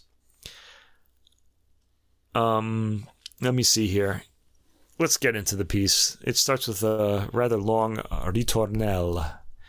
Ritornello in the Baroque era is a theme, and then it goes off to something else and comes back. It's sort of like a rondo in a way, but the the main kind of theme keeps coming back is the main point, and that's what happens here. Um, this starts out like the first uh, Bach solo violin sonata, if you know, with that uh, big double stopped uh, like bass note notes, and then like the melody is on top of that. Um, and we get so in this piece we get various episodes framed by the opening. This movement lasts a long time at seven minutes and forty three seconds. It sounds pretty demanding for like one person to play all of this. I thought to myself though, one of the reassuring things about Baroque music is the constant return to the tonic chord, and uh, we never stay on it long in Baroque music though. I think that's why 20th century composers uh, looked back to this style so often. Okay, I think it's just a reassuring style in a time that was very not reassuring, as is the time we're living in now. So, again, I recommend to listeners go back to the Baroque. It's very reassuring. Next movement is a courant. These are all dance names now at this point. Um, this uh, the courant has a nice bounce to it. It's kind of a buoyant sounding. Uh, this work may as well be called the suite in the Bach style. He called it suite in the Baroque style, Merrick, but it's I think it's really taking after Bach in this case. It sounds like it doesn't sound like him, but it just kind of it, it brings him to mind, shall we say. Next, Saraband, slow dance. This has a gravitas despite the light touch Isserlis is using, or maybe even because of it. It's got a very appealing melody, and there's a real teardrop in Isserlis's light touch in the quieter sections. Listen for that. Um, this movement is very touching. All these movements are around four minutes long, and they're noticeably longer than the Baroque works they're emulating. This this this work seemed to go on for a long time, although I did enjoy it. Okay, next we have uh, 1 and 2. This has a strutting theme in the middle section, and it goes into something more pastoral in the middle, with the pedal point bass sounding like a musette. A musette is kind of like a French bagpipe. It's a lot lighter sounding than a Scottish bagpipe, and it really recalls the countryside when you hear it. It's it just it's like a continuing bass line. Um, this sounds like yeah, sounds like a country dance. Um, next week comes a Siciliano. Siciliano rhythm is unmistakable at the opening. Bum bum bum bum bum bum bum. It's like it's like the thir- third and the first beat of a three. Um, this has a pretty standard melody, and the melody develops in a very pretty, appealing lilt as it goes into its climax. I really enjoyed that. This goes on for quite a while, though. It's six minutes and eight seconds. Uh, the composer is clearly writing this for himself and not thinking of any audience. I think he's really enjoying himself. It is good though, but it goes on for a really long time. Next come the uh, Bourrées 1 and 2, similar in profile to the Gavottes. Uh, the B sections of this movement have long, winding scalar figures. B- Bourrée 2 is, in fact, entirely scalar figures. Next, we have an air, very brief, at 56 seconds. It's a melody with the harmony filled out in the lower register a little bit. Uh, makes its poignant point very quickly. It's well shaped and it just stops with no repeat. I mean, you expect a repeat, but we don't get that.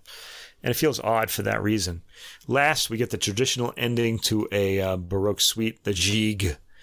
Um, this has a dancey Gigue rhythm, of course, with all sorts of leaps from the lower to the upper register. Very impressive playing by Isserlis on this, and the rhythm is infectious as Gigue rhythms tend to be. I think it's longer than it needs to be. Really, I think this whole suite has maybe too too too many movements, but I liked it. I thought it was it was all of them are enjoyable. It's just very. I thought it was just a little longer than it needed to be. It's all very appealing though. Finally, we end with a contemporary composer, um, Thomas Adès, and this work is called Sola, written in the year 2000 technically it's a 21st century work unless you count 2001 as being the beginning of the um, 21st century. So maybe the title of the album isn't really correct. Anyway, this is a pretty. Uh, it's only two minutes long. This work, and it was written in a single night. Um, Adès once uh, described himself as a Baroque composer living in the 21st century. Interesting. So I guess this fits the program. I wish there were more of those kind of composers, really. Uh, the inspiration for this work is rather funny. Adès's cellist friend, Zoë Martlew, had told him she couldn't spend the evening with him as planned because she had to practice. So off she went to practice, and Adès uh, wrote this piece while she was practicing. and um, that's all those he, uh, drooping uh, notes in there. That's where they come from. Well, yeah, he um, yeah, the, the scales are her practicing. You hear actual scale uh. notes, it's a series of chords representing his reproving voice failing to stop the cellist from playing her scales. Um, the, the, dispute is finally resolved in the form of a pizzicato C major cadence. He wrote this score in a night and sent it to her via fax the same night that she was practicing, and it must have had been quite a surprise for her. It's kind of uh, it sounds like a very British thing to do, really. Okay, I found the chords in this. He claims that he's like a Baroque composer living in the 21st century. The chords, in fact, are almost Bachian. But his his, I I guess that's him because it does sound sort of Baroque. Um, and we hear the slow upward practice scales. They're harmonized later. It's a cute work. It's not a masterwork. I mean, Adès has written masterworks. He's a pretty great composer. Uh, the lower register and chords sound pretty angry and the double stop scale starts sounding rather sad and apologetic towards the end. So I guess he, uh, I guess he gets his way. I think of, um, yeah, in the end, I guess the artist always kind of in his art you know, kind of uh, fixes what's not working out in real life. Anyway, this whole album was pretty fantastic. If you like the cello, it's really a must hear. And then, even if you're not a big fan of uh, British music, I happen to like it. I think you still need to hear this. I thought this was a fantastic recording. It's probably the, my favorite one of the three that I've uh, talked about today. Yeah, for me, uh, cello is my favorite string instrument, and I really like uh, Isserlis uh, as one of my favorite. Lynn Harrell, Isserlis, mm. a few other uh, cellists who I really like. Uh, however, this recording, I, I, didn't really care for the Britten pieces. Oh, really? Um, yeah, mm. just because. Well, they are heavy. Yeah. Well, the thing I like about Isserlis is his tone. I mean, that's what I yeah. like about cello. That's why it's my favorite instrument because it's sort of in that range of the human voice. It doesn't, uh, well, to use, uh, I don't know, what do the, what do the Brits say? Get on my tits or something like that. Uh, it doesn't, you know, like violin can, I like violin, but sometimes it just, uh, you know, it irritates me. It it's high up the, there. Yeah, the throatiness of the cello is really appealing. I have to say. But uh, you know, I have a lot of, I have some other recordings, Isserlis, uh, you know, more romantic works and things, mm. and so I'm always yearning for that uh, vocal quality. Uh, and the Britten piece just, uh, although it was interesting, it didn't give me uh, what I really want to hear uh, from Isserlis, what I think he does best, uh, which really make the instruments sing mm. there. So uh, for me, my I, my favorite piece on here was the Merrick. Um, because, yeah, uh, then, I liked it too. I liked it too, but I liked the Britten as well. I thought it was really yeah. powerful, but nevertheless, it was interesting, and I tried to follow it along and understand what was going on. And I also appreciated, you know, the uh, exposition of the melodies afterwards to show what the things yeah. were built on. Yeah, it was all yeah. a good programming like that. But what I like about the cello, I didn't really get until I got to the Merrick. And then I was really satisfied because I thought Is- Isserlis really dug in uh, to those pieces. And I got that, you know, huge fat tone and uh, all the things he can do with, um, you know, emotional investment. I really think he's a, a player that really gives his heart to uh, something that has like this real sort of um, expressive uh, expansiveness to it. And I thought the the Merrick had that uh, in it, whereas the yeah, you know the. Yeah, it's a really enjoyable piece, the Merrick. Yeah. I liked it a lot too. The Britten was an interesting concept, but I don't, I just didn't feel like it it had enough places for Isserlis to open up with his expressive capabilities. Uh, so I liked that. Uh, I didn't really think much of the artist thing at the end. I was kind of like, well, not, now that I've given the story about it, it's yeah, really just it's, a, it's a situational story. sort of piece. Yeah, I like I like the story, um, and uh, it's a it's a throwaway piece basically, but it's fun. Kind of. You know, I like the Gardner and uh, mm-hmm. uh, um, the uh, the Waltons too. I, I just didn't. Uh, Brittens didn't do much for me, but I always like to hear Isserlis. His you know his just tone is just gorgeous. And, yeah, uh, really, he's really and uh, yeah majestic. So me, really, yeah. For me, the the Merrick was uh, was fun. Even though I mean it's a lot of these dance like movements that it gets a little repetitive, but I don't mind because it's it's Stephen Isserlis yeah. playing cello, and it's really appealing. Yeah. So yeah. Uh, anything anything that he plays uh, is just gorgeous in uh, tone. So I can only imagine what it must be like to hear it. You know, just right in front of you. Uh, yeah, I've never heard him great. play yeah. live. It's it's a real shame. Great. Yeah. Yeah. I don't know. One day. Yeah, someday maybe. I, I, remember I first came across him actually when I was here in Japan. He was on uh, NHK playing uh, John Tavener's The Protecting Veil, which was a new work at the time. It was in the 1990s and it was on TV, and I was just immediately captivated. He was younger; he was a lot younger right. then, and I was immediately captivated by his playing and just followed like him ever since. Because I like the piece as well too, mm. you know. Yeah, he's got he's got everything in a you know.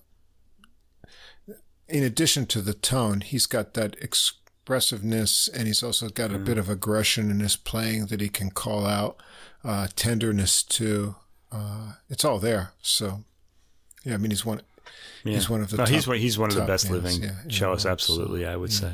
yeah, so interesting recording. Uh, unfortunately, you're going to have to buy it if you want to hear all You it have on to buy it, yeah. Hyperion. So uh, if you're a cellist or you really like um, cello works, it's probably worth uh, adding this to your collection on the Hyperion we'd gladly, label. we'd glad, gladly invite you over to hear it at our places, but I don't think you can get into Japan at the moment. Yeah, welcome to the Mountain Lair next week for the Christmas Yeah. episode. We'll throw this on the Luxman and Dali. I know it's going to sound good on the Dali Oh, yeah. Uh, so, What this particular album we're going to play? oh yeah, with cello on uh, Dali Helicons. Uh, Oh, so I have to bring this over, I guess. Things so I have the CD. it's so well. I you've already shared it with me, so we can yeah. do Oh, that. that's right. But uh, it sounds really warm. I have to keep the uh, Christmas tree away so it doesn't catch on fire. Oh yeah. And, uh, yeah, it's going to be fun. I'm really looking forward to next week. So. Oh, it's going to be. Yeah, we have to get through a week of work first. Yeah. anyway, before we get to Christmas, uh, this week, well, last week we had uh, a uh, organic high.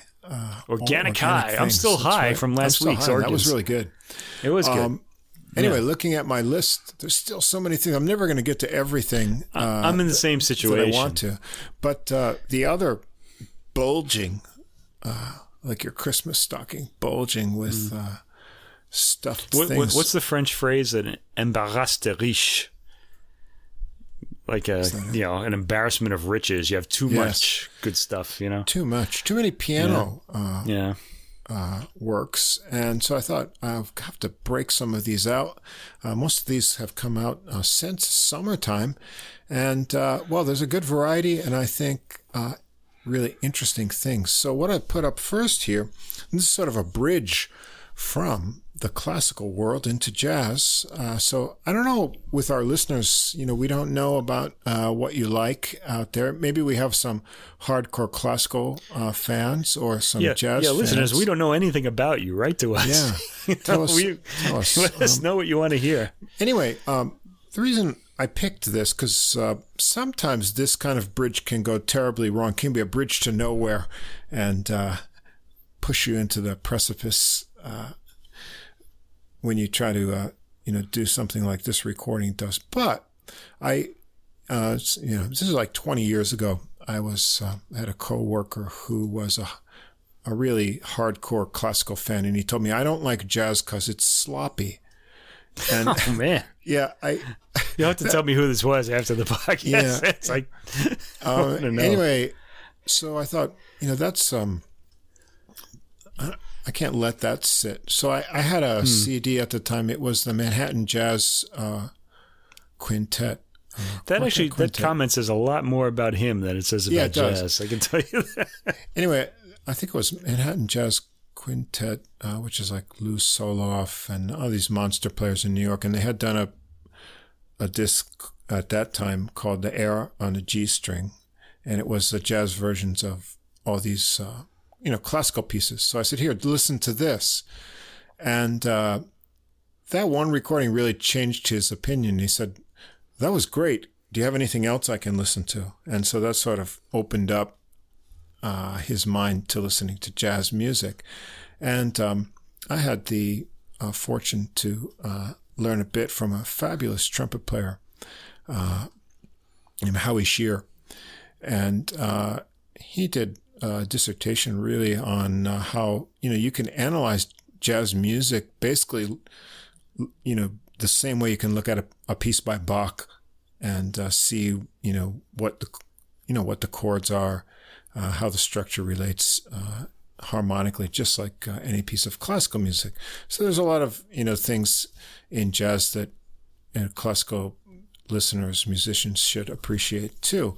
Uh, and sometimes we get musicians who you know cross over and bring some classical into jazz, or you know jazz into classical music. A, couple weeks ago, we were listening to um, the uh, Polish violinist who uh, is sort of inspiring uh, classical musicians to imp- to improvise uh, and you know take those liberties. As I think, you know, probably in earlier eras there was a, a lot more improvisation in classical music.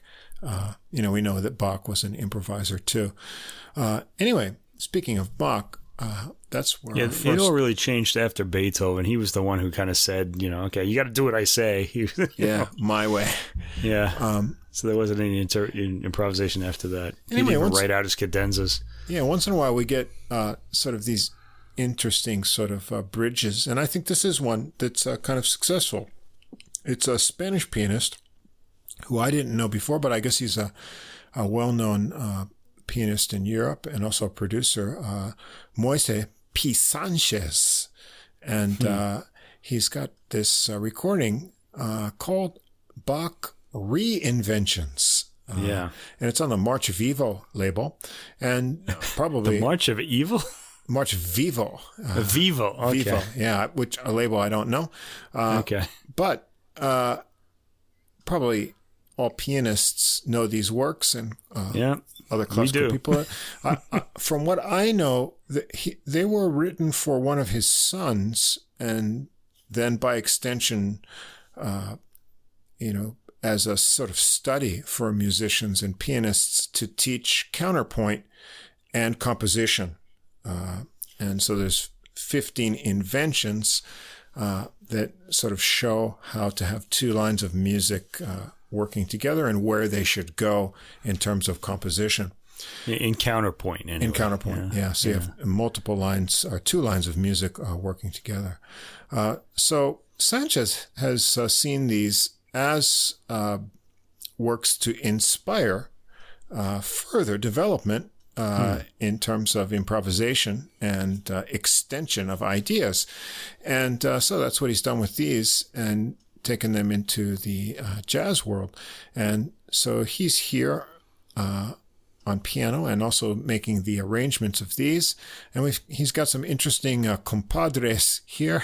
He's got uh, Pablo Caminero on double bass. That's Pablo one. And then we've got what to me is a suspicious name. Sorry. Uh, but Pablo Jones. Actually, they're both, yeah, those names don't go together really well, do they? I don't know. They're both Pablo M. So uh, Pablo M. Caminero and Pablo M.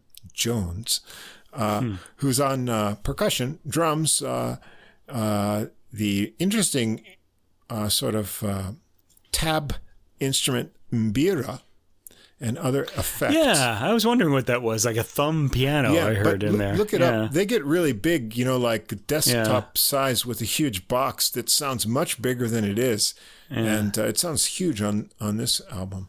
And uh, so he's going to go through these inventions uh, and uh, you know see what he can uh, do uh, in terms of improvisation, and it's pretty interesting. So Oh, I thought so too. Yeah. yeah. So he starts out. Uh, we go right through the list, one to fifteen. Uh, there's a lot of them, so I won't uh, stay too long on them. But anyway, the first one starts out with mbira, uh, and then piano too. Uh, it's a very straightforward playing of this, if you know it, um, and then over sort of like uh, the bass joins in is sort of quarter note and half note bass line that fills in there, and then the piano and bass also exchange the melody. So the counterpoint is often given to the bass throughout all of these uh, pieces. Uh, this one, as it said, uh, Jones uh, has mbira and effects. I'm not quite sure what he's doing for all the effects. There's some washy synth sounds on here in some places. So this one gets a little bit dreamy with kind of echoey, washy effects and some uh, a little bit of piano improvisation too. Uh, Yeah, when the- he's playing the theme on the piano too, he's using the pedal here. Yeah. These days, it's kind of um, been decided that we're going to go back to the uh, sort of um, you know period practice, and they they they kind of keep the notes as short as possible, so they won't use the piano when they play Bach. He'll do he'll do that sometimes, but then sometimes he'll Yeah. take a more romantic approach. So there's a lot of variety on this Yeah, album. he mixes it up quite a bit. Some of them are played very straight. Uh, some of them are played actually with very little improvisation at all, uh, just maybe sort of with a little uh, sort of uh, different bent in uh, target. And then some of them are really expanded on. Uh, so number two, uh, number one is C major. Number two is C minor. Uh, this one starts with a straight piano beginning, um, and then the bass comes in with a counterpoint line. Uh, and there's a I should add that these aren't. He doesn't uh, move these into sort of a swing beat. Most of them are played with a straight beat. Uh, Oh, actually, almost all of them. And so this, there's a straight drum beat added on this one too. Uh, and then next there's a big modern sort of chord interlude. So number two is where he really starts to take off with these. Um, there's a lot of contrast because he plays it in the notey style that yeah. you're familiar with at Bach at the beginning, and yeah. then it just suddenly so changes. then it yeah. really launches into this modern jazz, huge, you know, uh, spaced out chords. And then it settles down a bit Sanchez launches into a really modern solo. He weaves in and out of the harmonies, so he's going outside of the chords, uh, and the beat is really funky and subdivided. And then suddenly he jumps back to the beginning uh, invention melody, uh, and then back to the modern harmony to the end. So it's a really nice creative sandwich. You get a preview of things to come uh, on this one. Um, invention three is uh, D major. This one starts with some kind of drum brush scratching and a really low bass drum beat uh, uh, before the piano comes in. The piano, uh, when it comes in, is joined by a bowed bass on a counter line uh, for the kind of invention exposition, which is nice. Uh, another new thing, and we get in this third one. Uh, Caminero gets an interlude for a bowing solo, and then he works the upper register, which he kind of gets a really nice glow in his sound. Um, and then Sanchez brings it back, and here he's really chiming out the notes of the melody. And then uh, he gets a kind of cute music box high register ending, uh, while the bass gets some bowed overtones. So uh, he really takes this one uh, out of its element and uh, explores the possibilities. Uh, four is D minor. You can see the pattern here. You're going major to minor uh, through the keys. This one starts with a blast and then it lightens up as it moves swiftly through the melody. There's nice bass lines underneath here. It morphs into something modern and takes a slow, funky beat in bass line as it goes. Uh, and it, then it also gets a modal character uh, when he decides to go off and explore uh, the harmonies. Uh, and Sanchez explores the harmonies really well in his uh, solo runs. Uh, he builds it up with some heavy chords, and then he's back to the invention melody, and then it ends with some interesting combinations of chords. Uh, so he's sort of dissecting these and stitching together what he feels is the more interesting sections and ideas as he goes through. number five, uh, track five is uh, E flat major, invention number five. Uh, he starts with a descending bluesy motif into this one, so this one gets an intro. Uh, then the melody is played by the piano, uh, counterlines in the bass, he takes more liberties here as it repeats and adds some improvisations, and he arrives at this kind of bluesy, funky groove on this one. Uh, his solo who, who knew you could pull all of that yeah. box lines, you know? Boy. His solo is rhythmic and bluesy, and he builds it with some dissonant intervals and then these huge repeating chords at the end of the tune. So somehow he finds blues in uh, E flat major Bach, which is pretty cool. Yeah. Uh, then uh, Number six, Invention six in E major. Uh, this starts with an interval sequence opening with piano and bass. There's some percussion effects for atmosphere, and this one sticks mostly to the original melody. It's got a sparser arrangement here, and Sanchez just alters the harmony with new ideas and spots, but this one's pretty much straight uh, forward uh, with the regular invention. Uh, then invention 7, E minor. It's a nice bass and drum counterline to the piano in this one. It's got a lot of things going on, but it ends in just over a minute and there's no solos. So sort of straightforward uh, here, cut short. Invention 8 is F major. This one gets a lush ballad intro. So here's where he draws out the hmm. legato uh, in contrast to, you know, uh, he's using the pedal and things here. Uh, and then the invention gets placed into that sort of atmosphere he starts with the intro. Uh, it sounds at home, but there's a lot of movement. Sanchez keeps it legato, and then Caminero has some smooth counter bass lines and a real yearning melodic bass solo here that reaches up in the upper register. This was pretty cool. Uh, it comes to a pause after the bass solo, and then Sanchez returns to the legato interpretation of the invention, building it into a pretty improvisation through the high keys on the piano. Uh, Caminero adds some high tones and descending interval sequences to a pretty finish. Uh, I really like this one a lot. Uh, nine, Invention 9 and F minor. Uh, this one copies in the same style as Seven, with bass and drums working against the piano as the counterpoint. Uh, this time they get a kind of hypnotic groove going at the end of the intervention and really heavy drums, and then some electronic effects and synth kind of vocal sounds. Uh, you know, those oohs and ahs of the keyboard here. And then it ends with kind of like, I'm not sure what he's using here, but it's almost like a xylophone or high percussion sort of mallet uh, type of thing uh, here. It's a little bit different. Uh, invention 10, G major. Uh, this one is played on mbira and bass. Uh, no hmm. piano here. And, uh, but they must have like the microphone almost inside the, the box for it. So you, you feel like your head is in the mbira box and, it's very mm. echoey and swoony. so, different kind of this, effect totally. This is number 10, right? Yeah, number 10. I uh, this sounded a bit like a Caribbean steel drum. That's what I was, I was thinking. Uh, yeah, yeah, Trinidadian steel not, drums. Huh? No, it's not. It's the mbira Um, and I actually looked okay. it up because I only knew the small versions of it, but there's some recordings you can see on YouTube, a full size one, and it's amazing the sort of low bass tones that can be drawn yeah, it's kind of had that yeah. kind of like t- yeah, tunes kind of sound that the steel drum yeah, has. The low tones get this huge steel drum kind of effect. Uh, so, yeah, the timbre is really interesting. Uh, 11 is G minor. Uh, invention 11. It starts off uh, like 9 and 7, but Sanchez takes some more liberties here. Uh, after a pause, after the main melody, he gets a riff going. Then he uses the harmonic progression to l- launch into a uh, piano exploration, and he goes on his own in some interesting directions. Then he sets the ending down kind of softly. Uh, 12 is in A major. This one starts with a bowed bass solo intro, which is nice after kind of following the same pattern. Uh, and he gets some interesting pitch slides that you yeah. weren't expecting Bach. He, he, he, also got kind of an unusual, sad sort of sound too, yeah. which I don't really associate with Bach. So it's yeah. kind of interesting to hear with the, in this context. Uh, Sanchez and Jones uh, join in with the melody, and the, and compared to the bass, then they play the melody really daintily here. It's sort of just uh, uh danced out here. Caminero works a counterline between the piano phrases, and uh, Sanchez gets creative with some chimey chords uh, at the end.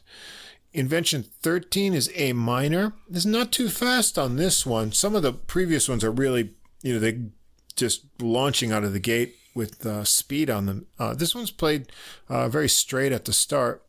Uh, Jones just adds some light clicks for rhythm here. Uh, it pauses on an unresolved chord, and then Jones builds up a unique beat with a soft hits over kind of a bigger bass drum. Uh, and then Sanchez and Caminero come back in with a real jazzy and bluesy new idea uh, that it sort of ends just as it was picking up steam. I wanted to see where they would go with this. This is one of the m- more jazzy interpretations, uh, but it doesn't last long. Uh, then we've got uh, Invention 14 in B flat major. This is slow and legato over a soft rock beat uh, Sanchez sticks close to the original melody, but Caminero has a bass solo where he finds some really cool bluesy ideas uh, mm-hmm. to fit over the harmonies. So, I mean, the harmonies are straight on, but he somehow mines the blues out of this, and it ends up really sounding like a cool pop song.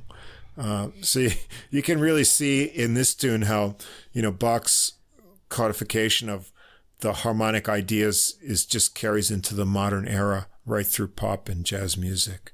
Yeah, when I hear when I hear like especially like the bass player when when they can pull these sort of ideas out of the out of this music that I kind of think of in a certain way, it makes me feel like anything is possible. Yeah. yeah. So there's something really liberating about yeah. hearing this uh, this uh, album. Mm-hmm. Just I, I, generally like Bach in a jazz um, idiom anyway. So, yeah. but this was really kind of yeah. it really went off a little bit too. All it those kinda, two five ones. I mean, they just go through there. Uh, and then the final invention, 15, is B minor. Uh, this one some has some syncopated space chord intro before the melody. Uh, Caminero is synced with Sanchez's left hand on this one. In the, most of the tracks, the bass is sort of not working with the piano. The bass is often the counterpoint to the piano, and whereas Sanchez will be using the left hand for harmony. Uh, mm. But here, the bass and the left hand are locked in, which you'll notice uh, as a difference. Um, they return to the intro chord idea and they use it to launch into a really interesting uh, rhythm section kind of uh, idea for Sanchez to solo on. And then the album ends going back to Invention 1 in C major, uh, but they do something different. It has really sparse, sure yes, sparse notes and chording uh, intro with some very dreamy effects.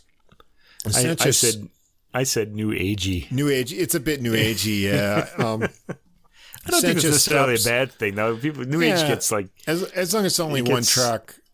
Uh, he stops and starts the, it's got its place. New Age. the age motion with pauses that give sort of melody fragments and new ideas, but it doesn't uh, get momentum.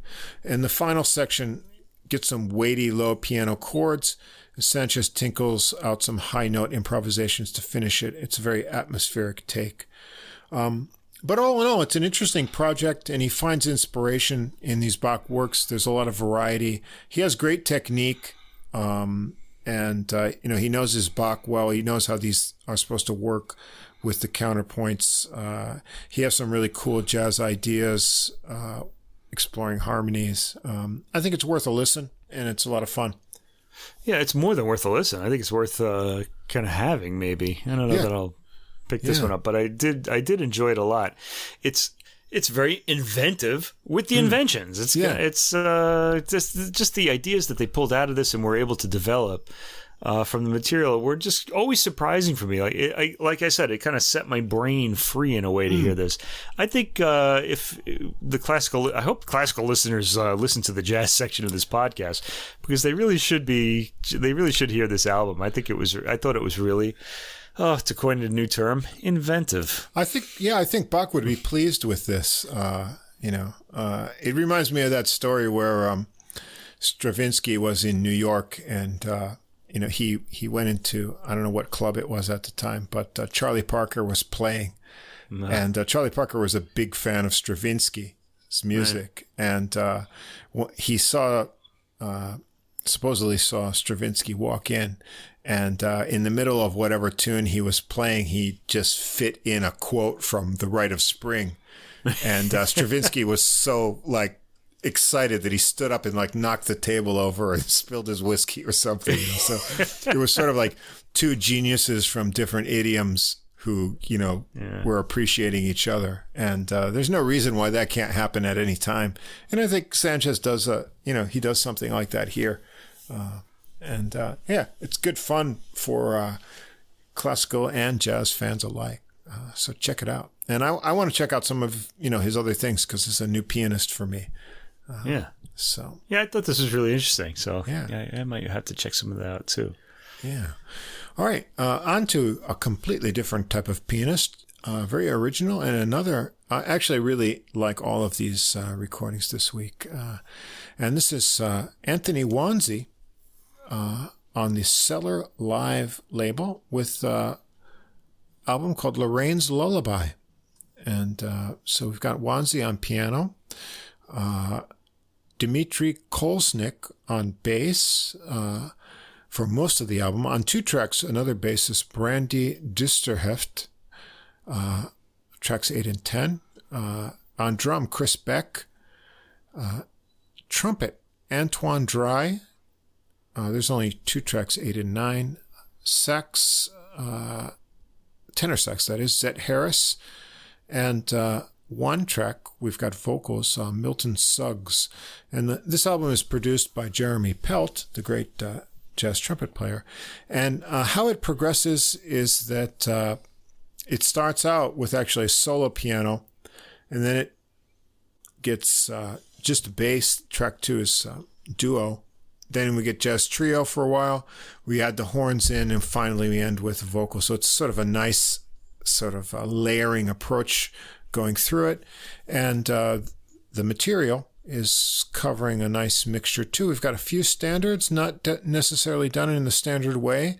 Uh, Of course, we've got some Wonsey originals, but also Kolesnik contributes a few tunes. He's an excellent writer uh, as well. So let's go through what we've got here. Uh, we start with uh, Sweet Lorraine. Uh, you may uh, associate this tune with uh, Bud Powell. Uh, did amazing things with it. Uh, it's a uh, kind of standard tune by Cliff Burwell and Mitchell Parish. Uh, this is just solo piano. Uh, he gets to the melody after a brief intro.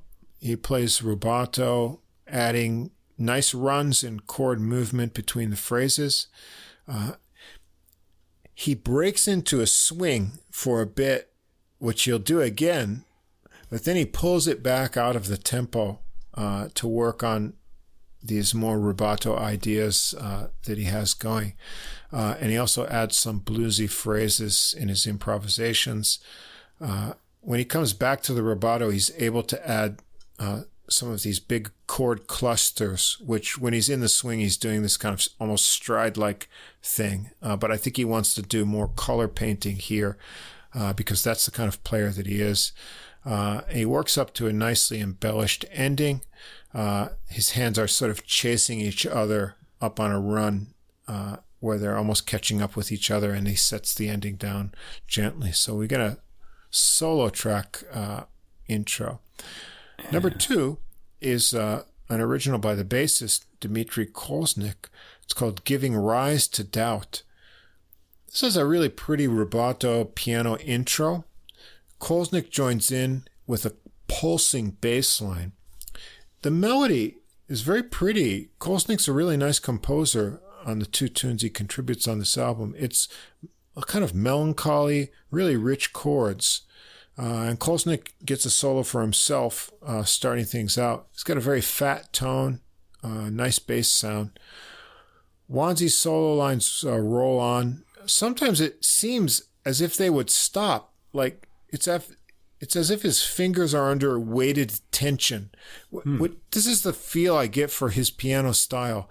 Um, he has this relaxed approach that even when he's playing fast lines, uh, as he does on the pretty phrases at the end of this tune here, it's as if there's this tension holding him back. It's almost like this um, I don't know how to describe it. It's as if he has like rubber bands pulling back on his uh-huh. fingers. Huh. So it, it gets this really lovely hesitation in the way that he plays. So there's always sort of like a, I feel like there's a, a rhythmic cocking almost like, like, slight, like the notes are slightly late. You're saying? Not, like it's not kinda, even that. It's just, yeah. it's it's like they're weighted with the tension of a hammer pulled back on a revolver or something. Oh. And and it just gives a kind of spring, but never sort of a uh, rushing feeling. Even when he's playing fast, to me, it feels like he's being effortless doing it, and he could be playing.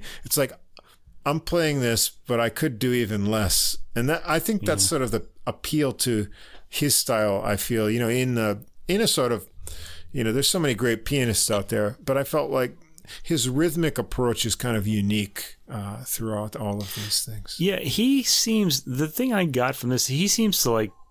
There's a lot of intellect in his playing. Yes, he he seems to know all of the uh, the styles of jazz piano through the uh, through the years, and he manages to get a bunch of them into every track. It's it's yeah. really amazing. You know, he'll just yeah. kind of go from one style to the next.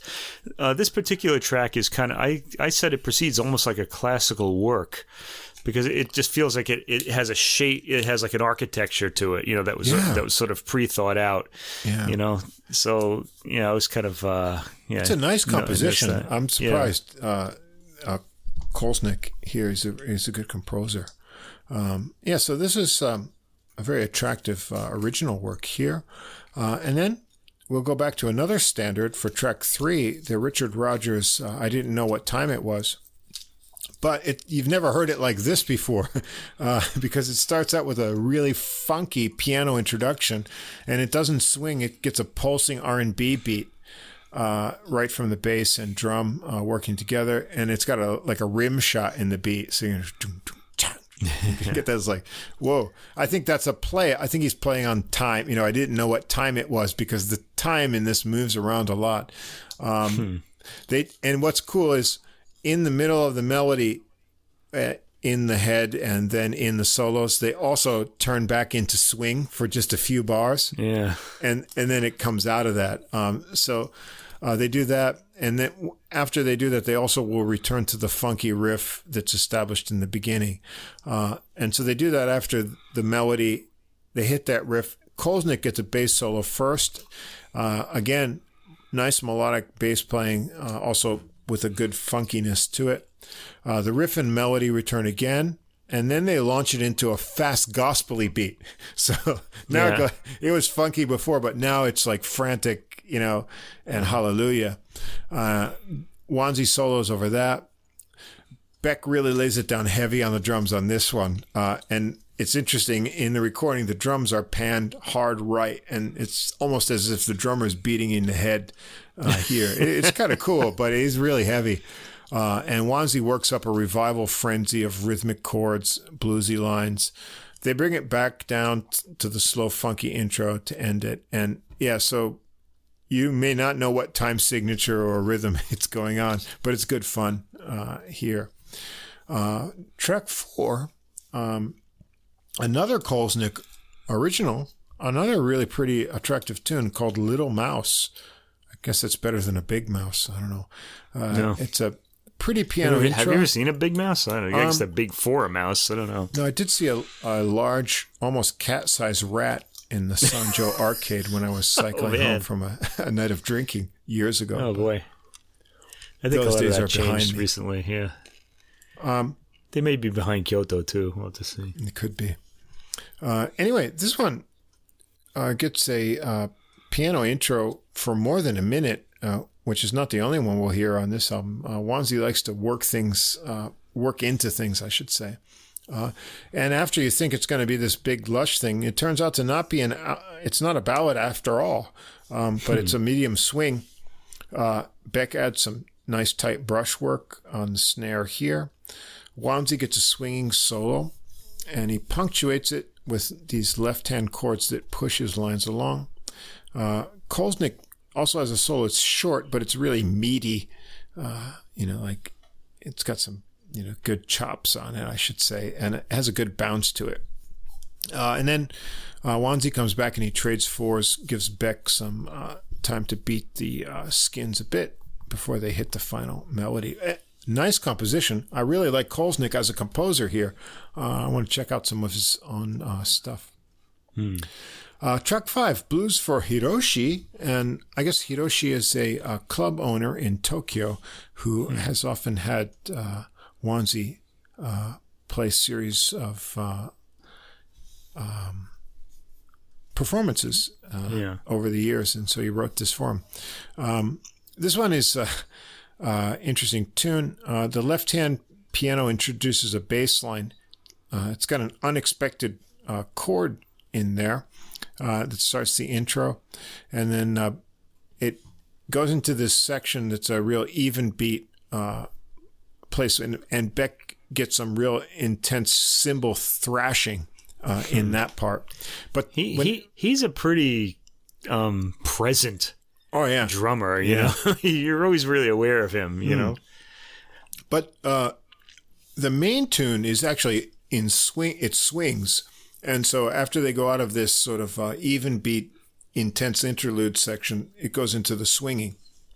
Uh, but uh, they get back to that injection of the even beat pattern now and then uh, in the melody and the solos uh, just for fun. You know, so it's sort of it's one of these tunes where the rhythm changes up now and then, and then you get that you know, even beat change and thrashing.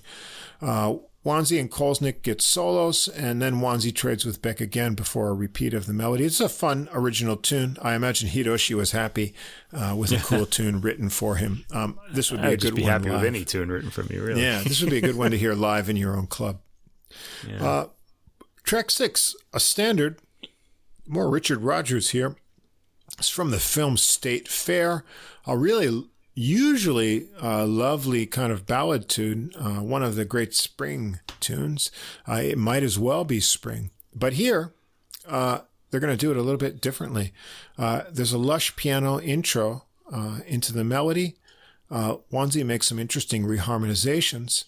Uh, Beck plays lightly, and then as he's building up the drum, you realize that it gets a, a bossa type beat. So they're not swinging this; uh, it's straight beat. Uh, it's I, I, say bossa like because it doesn't get the kind of uh, accented places that bossa usually gets, but it's even beat uh, in in nature. Kolesnik has another rhythmic solo here.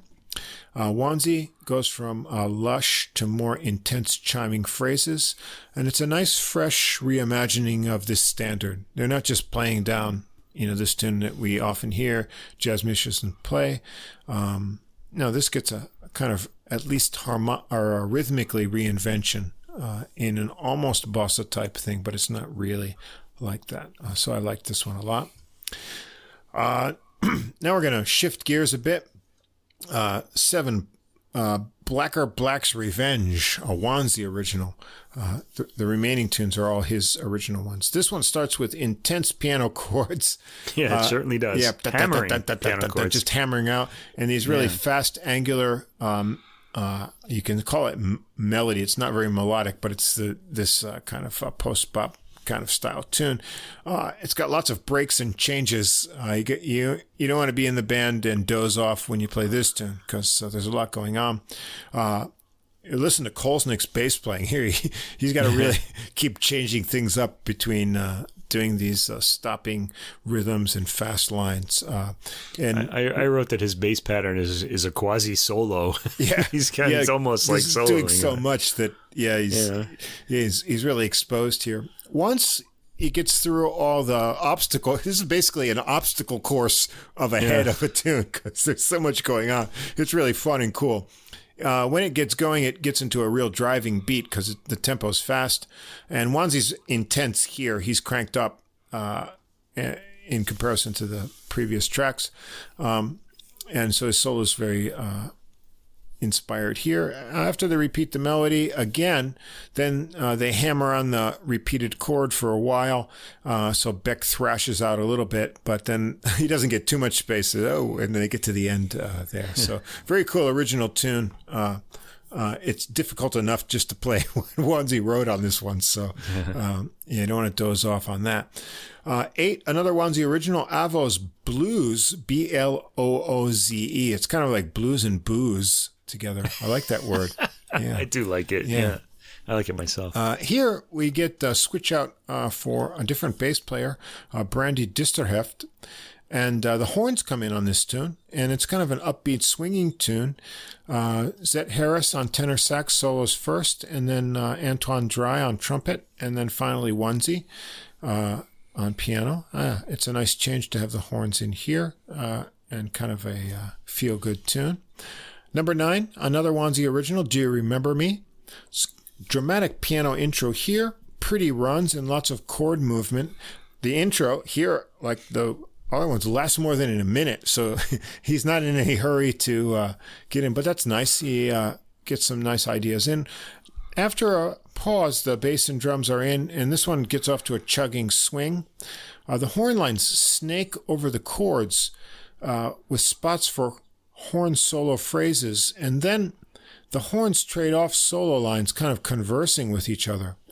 Wanzi gets a solo next, and the horns come in to back him, and uh, the snaking lines continue as he works up to more and more intense lines to the end. So I like this sort of idea rather than just having, you know, uh, melody, solo, solo, solo, and then repeat the melody. There's a constant interplay in this tune uh, keeping the horns working and listening to each other, and then they build off uh, the uh, piano solo too. Uh, so, uh, yeah, a little different approach to uh, getting the players working in with their solos.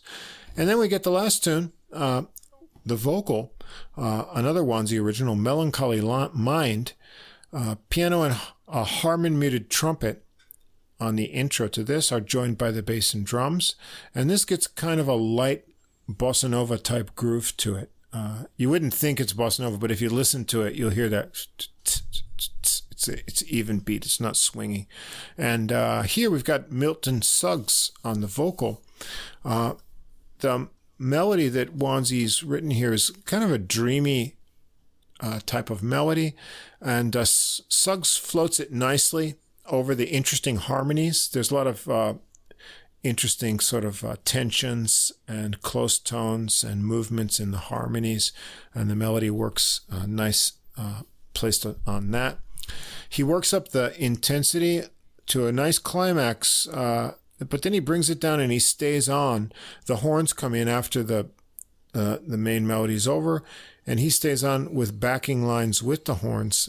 At that point, Wonsey brings in his solo, and Suggs keeps singing over that uh, with uh, re, you know phrases with the melody uh, right to the end. Uh, the so, so the piano and the vocals just keep on going, and it sort of fades fades out as it gets to the end. So it's kind of a nice, kind of dreamy, soulful close to an album that has a lot of variety to it already. Absolutely. Yeah, and so I like Wonsey's approach. He's got a, a very um, unique sort of way that uh, he plays piano. Uh, he's not a show off. Uh, even when he plays fast, it's with a lot of restraint, but he sort of minds the uh, uh, kind of harmonic richness in his playing. His left hand is always doing interesting things too, very interesting rhythms. Uh, the program material here is nice. We've got standards, but done in an interesting way. Wonsey's original tunes are cool. Kolesnik's compositions are really pretty and then the way the album is built, it's building layers with the instruments uh, as we go through to the end. They're a really good album. Um, yeah, I said busy, complicated, intellectual, yet appealing. I don't know how yeah. you how that happens. Um, the effect is dizzying, but not off-putting. Mm. Uh, it's hard to put a finger on the essence of the ideas as they keep being pulled away from you before you can really kind of get to uh, to know them. Uh, so this this pianist uh, Wonsey is he's a monster. He's yeah. uh, he's he's got a lot of like knowledge and great technique, and he won my respect. I don't think this is really a pianist you love as much as you respect, but nevertheless, it's uh, it's an it's an appealing record. Um, and uh, but. It, I don't know that I shouldn't say it'll take work. It doesn't. You know, they they give you the ideas, but it's it's hard to really get a grasp on what's happening. Maybe that's a good thing too. I don't know. You know, I, I think it, I, I listened to this like four times this week. Wow. And, um, you know, and it took that many times to get into like. Yeah, I could imagine. Yeah, I, I, I was kind of like, wow, there's, there's yeah. a lot going on. Yeah. Um, and I, I, like to do that because I I hate to get analytical on a first listen. Like if right. I've got something I've got to listen to, I don't want to just sit down and like, okay, what's going on? I'd really like to have it had it gone on and just like sort of spoke to me um, pulled me into mm-hmm. it and say, "Oh, that was cool." And so I say, "I'm going to be ready for that the next time I listen to it." And that's kind of how I approached to this one. And um, so I'd listen to it throughout the week, you know, just you know, sort of doing something else, or then late at night. And only today did I finally come back with those memories in mind. Mm-hmm. And I think it's that kind of recording. Uh, it'll reward repeated listenings, uh, and uh, Absolutely. especially especially what's good about this is um, it's a record that invites repeated listens. She's yeah. like, ah, I didn't get all that, you know, kind of. And there's um there's a lot invested here in terms of uh, composition and mm-hmm. uh, arrangement, and then uh, programming. So, you know, he's thought this out. Uh, we've got standards done in a unique way, these nice originals, and then the the layering of instruments, finally adding vocals. And you know, you know I'm kind of interested in how he decided to write a vocal track and put it on. But at the very end, uh, yeah, it was kind of odd. Yeah, yeah but there, I like were, it. There were a few surprises though. The, the, the brass came in right at the end. You didn't yeah. really think that would happen. You know. Yeah. So yeah, interesting. Anyway, yeah, if you don't know Wonsey's piano playing, definitely a player you want to check out. Uh, you'll like this album, I think. And uh, finally, the new album from a pianist we both know and like and, and love. Really, we like a yeah, lot. Yeah, and this is even um, this is uh, something different here. Um, uh, Bill Charlap uh, with his new album switching over to Blue Note. I think he was on High Note before uh, with a few of his uh, CDs that I have. I guess Uh, Don was was listening. yeah. But uh, Street of Dreams. And so we've got um, Bill Charlap on piano and uh, Peter Washington on bass and no relation Kenny Washington on drums. Um, here as his long standing uh, trio uh, that he's worked with. And um, now, this one is an album you've got to get into a very different sort of frame of mind to appreciate. Um, and what I mean by that, uh, most of this is extremely slow tempo work. Yeah. However, rather than, you know, being lethargic or uh, uninteresting, you have to understand uh, what Charlap is capable of uh, on piano. Now, he he really swings when he plays, uh, and he can you know do you know standard swinging along or fast playing. But I think he's exploring a different aspect of his capabilities here, and by slowing things down or focusing on these slow tempo uh, numbers, he's sort of opening up. When I listen to this, uh, I get a sort of 3D depth into the music where using the slow tempos almost allows him to take the tempo out of the equation of what he wants to do. So, you know, it's kind of, uh, it's really hard. These are one of these hard musical things to explain. But Right. when, you know, John Coltrane on saxophone played these blazing lines that, you know, I know you hate this term, but they called it the sheets of sound. The sheets of sound, Um, yeah. I because- just don't like the image. I don't know. So what he's doing is giving you these uh, complex harmonic images by Right. the scales that he's running through at a blazing speed, uh, so that you can actually outline the chords, you know, in your brain from these lines that he's giving you in sheets. This is sort of the opposite. This is sort of like uh, slowing down uh, the tempo so much that there's so much space that the the harmonies almost sort of come out to you not in sheets but sort of in depth textures that's that's the best i can explain to the effect i got from what charlap is doing here um and Sounds heavy. yeah well it's but it's beautifully heavy I thought of it as Um, a free, as a light kind of album, though. Too. Not light No. that it didn't have content, but I mean light that uh, it wasn't like really kind of you know pushing my intellect in order to understand it or anything. No, I but I guess it could.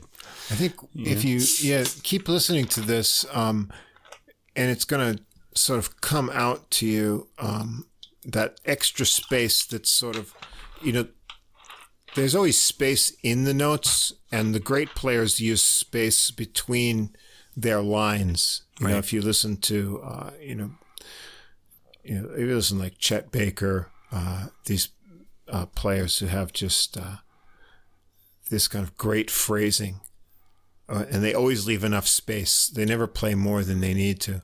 And Charlap has given himself, like, I feel like, uh, an extra space to work in with the tempos that he takes on this album. And then he, he just jumps into those, uh, and you're always waiting for something to kind of come out of this, you know, bubbling cauldron of, uh, kind of sounds. So anyway, that's how I describe this whole thing.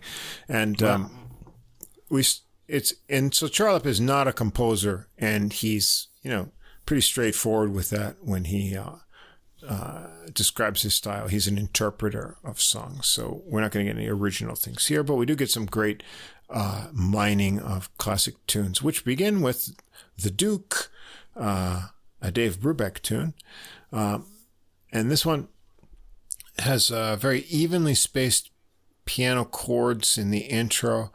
Uh, gets into a relaxed swing as the bass and drums join in. Charlap tinkles out spaced out notes uh, before he gets around to the famous melody uh, as played. You know, you may know this. Uh, Miles Davis played this. a lot of people have covered this tune. Uh, he nicely accents the melody, and part of his style is sort of peppering these really low notes in, in the left hand. Boom! You know, he just hit these Hmm. uh, kind of things that jar you. And he does that throughout uh, most of his recordings. He leaves tons of space between the phrases, shows a nice sense of touch and swing. There's a mix of lyrical lines, percussive left hand chords. It's very tasty overall. Peter Washington's bass tone is really fat underneath, and Kenny Washington keeps perfect time. Nice cymbal technique. He never plays too much. He's a subtle drummer, uh, so it's a nice start to the recording. Yeah, the uh, the the opening kind of reminded me a bit of Debussy's. Yes, those wide Yeah. kind of kind of chords, and then like you had said, um, uh, Charlap does he, um, the melody emerges from the direction of the chords. Like the chords are kind of moving like in a certain direction, and then the melody just kind Right. of is moving in the same direction. Sort of, it, it was really a beautiful effect. I liked it a lot. Yeah, was really struck by that. yeah, it's nice. Uh, he has time to develop that. Uh, next, uh, we're going to get a tune, uh, Strayhorn, Ellington, uh, and also uh, Latouche, uh, Daydream. Uh, you probably know this melody. Uh, it gets a rubato piano introduction, a very, very slow ballad tempo. Uh, Kenny Washington's brushing delicately with some very sustained, soft sounds. It's almost amazing he can keep that sort of shushing going for Yeah. so long. Uh, Charlap fills in the melody gaps uh, with very pretty closely voiced chords in between his lines, uh, and they're sometimes rolled chords. Peter Washington gives the pulse of the movement below on the bass. Charlap is really great at a tempo like this. Uh, this is what I think this whole album is about uh, this space to work with. He plays with subtlety and taste, he, but he mixes fluid lines, curling fast runs, uh, and he also masterfully manipulates the dynamics uh, here. There's some things that are so soft. It's like, did he really play that? And then there's some really chiming notes where he pulls out, you know, the tone from the piano. Um, there's a little spot where uh, Kenny Washington he gets kind of inspired. Maybe they thought it was going to take off, the, and the the brushing goes into double timing just for a little bit, and you think, oh, it's going to take off. No, and then it sort of uh, uh, goes back to where it was. And there's an interesting false ending chord. Uh, you'll think it's over, but it's not, and then you get the final chord. So this is where some of the beauty of space uh, comes in here. Uh, number three, uh, Lerner and Lane tune, You're All the World to Me. Another rubato piano intro. It hints at a faster tempo to come. The drums and bass come in kind of incrementally with gaps before the rhythm gets up to its final chugging speed. Uh, there's tight hi hat and snare hits that give a bounce for Charlap to swing over. Uh, he swings his melodies here. And listen to what his left hand is doing uh, underneath. Uh, not just chords under his playing, there's these occasionally jarring low note stabs uh, and other things going on. Uh, he trades fours with the drums uh, for a chorus before he comes back to the melody, and the ending has some nice spaces for more fleeting lines uh, before the final chord. Uh, so another really tasty uh, use of time on this tune. Uh, track four, "I'll Know" by Frank Loesser. We got a piano chord intro here. The left hand starts with a repeating note pulse. Uh, Charlap lays out the melody gently.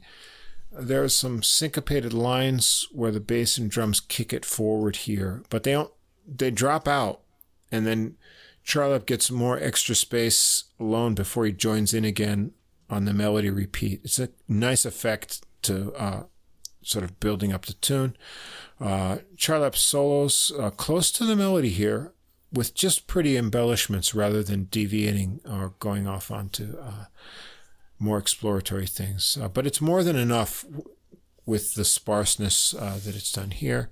And uh, Peter Washington here gets some really nice, subtle, and lovely bass bowing near the end. You might almost miss it because the volume is so low, but it just adds that nice touch uh, to the subtlety. Track five. Oh, but I want to say something about the end of this. Um, hmm. uh, at the end, he pauses right before the resolution. There's like a long pause, yeah. and you're you're you're guessing, you're thinking, oh, is this going to be a false cadence or is this going to be the end of the song? You don't really know, right? And then you find out he plays this single note as the as the end of the yeah. piece, and uh, so you don't know if it could. I mean, it could continue from that, but that winds up being the end of the piece, so it right. doesn't really resolve. But in your mind, I guess because it ends, yeah. it goes on to the next piece. It does. It was a really uh, sort of um, I can't think of the word to say. It was um, it's really uninterpretable by the yeah. listener what he really means by that because he doesn't right. give you enough. Yes, right. it's mysterious. Let's say maybe that's mysterious. Yeah, yeah, yeah. It's, it's, draws you into it for sure. Uh, track five, uh, Kenny Burrell, the great uh, guitarist's tune, uh, Your Host. This gets a mid tempo swinging melody. Uh, it's got a nice bouncing bass line, little gaps for Charlap to fill in here. Uh, Kenny Washington's fills and hits are varied and tasty on this tune. Uh, Charlap's solo is also tasty and very swinging. Uh, and here again, listen to both hands. Uh, the left hand gives these sort of rhythmic kicks uh, to what he's doing in the right hand. He's sort of like almost like kicking himself along with the uh, left hand accompaniment, which is fun to listen to. Uh, the melody at the end alternates with unexpected chords for a nice touch, and it finishes with some very complicated cascades of uh, notes, which are really pretty. Track six, another standard uh, out of nowhere, Johnny Green, Edward Heyman composition. Uh, this one, no intro, comes straight out with the melody at a medium swing here. Uh, there's a little break into a melodic bass solo. Uh, Washington's sound is deep, uh, but he has a very soft attack, almost no string slap in his tone. Uh, it's a very pure kind of sound. I, I thought his style was, in his technique is kind of unique. You know, a lot of bass players get that you get that sound. There's not much of that in his sound. It's this rounded bass tone. Uh, Charlap's solo is playful. Uh, gets some crashing left hand notes in and some interesting descending figures. Trades off uh, eights with uh, Kenny for some tasty drummings. And at the end, some nice substituted chords uh, that we're not used to with this melody. Uh, and nice treatment for a standard, yeah. Uh, check seven. What are you doing for the rest of your life? I think we're making podcasts, but uh, that's, is, uh, that's going to be it from here on. Yeah, yeah. Although you never not, know, life we're not traveling. That's for sure. Uh, but uh, yeah, Michel Legrand, Alan Bergman, a long rubato melody intro creates a yearning for something, and then the bass and drums join in delicately. It's very slow. Again, this is this 3D magic for Charlap here paints all these pretty ideas. Um, Peter Washington, again, a nice, lovely bass tone in the descending lines. The drums and bass drop out again once it gets going. That's kind of cool. Uh, Charlap floats a while before he returns. He's even more delicate and sparse in his solo here. I feel this track is like that most mining of the space. He creates lots of expe- expectations between his soft lines and trilling figures. Um, when he returns to the melody once more, he's solo again. They drop out, give him all that space uh, until the final note, which they let just ring out forever. And wow, this is some really subtle beauty. Uh, yeah, he achieved some real uh, poignancy here. This is this really kind of came out as like, I think the emotional. Yeah, uh, you can't really say high point, I, but it, the uh, the, uh, the the the emotional subtle point of the album. Mm-hmm. There's like something in there and it's mm. it's really poignant. It's it's kind of yeah. You know, it kind of touches you kind of gently. It's really nice. Yeah. This is I, what you do in the rest of your life. Yeah. As I feel like, as I said, I feel like it's just like pulling pulling the tune into 3D space, and you just mm. can dive in and just like with these um, kind of YouTube 3D type right. of videos if you've seen this you can look in all directions you almost feel like you have that amount of space in here to like look around yeah. with your ears as to what's going on because the tempo is not hurrying you along. I wonder what his concept was going into this. I'd be curious to know. I don't know because yeah. you know we're interpreting, of course, but yeah, he, he, I don't know. Yeah, anyway. I, I, think it takes a, a player with a real sort of uh, maturity, and then a, a, I, I think it's a concept. I really think it must be a conscious concept to to slow things down enough that uh, Yeah. you can pull these things out. But yeah, I and, could and, be. and, and to get your uh, trio mates to agree Yeah. to, to, to go for These guys have been playing together for a long time, so Yeah, they're probably all on the same page. Then again, but, yeah. I could be wrong, right? Uh, anyway, uh, we get the title track, uh, number eight, Street of Dreams, Victor Young and Samuel M. Lewis composition. Piano intro, left hand note that playfully uh, sneaks in among the uh, melody notes.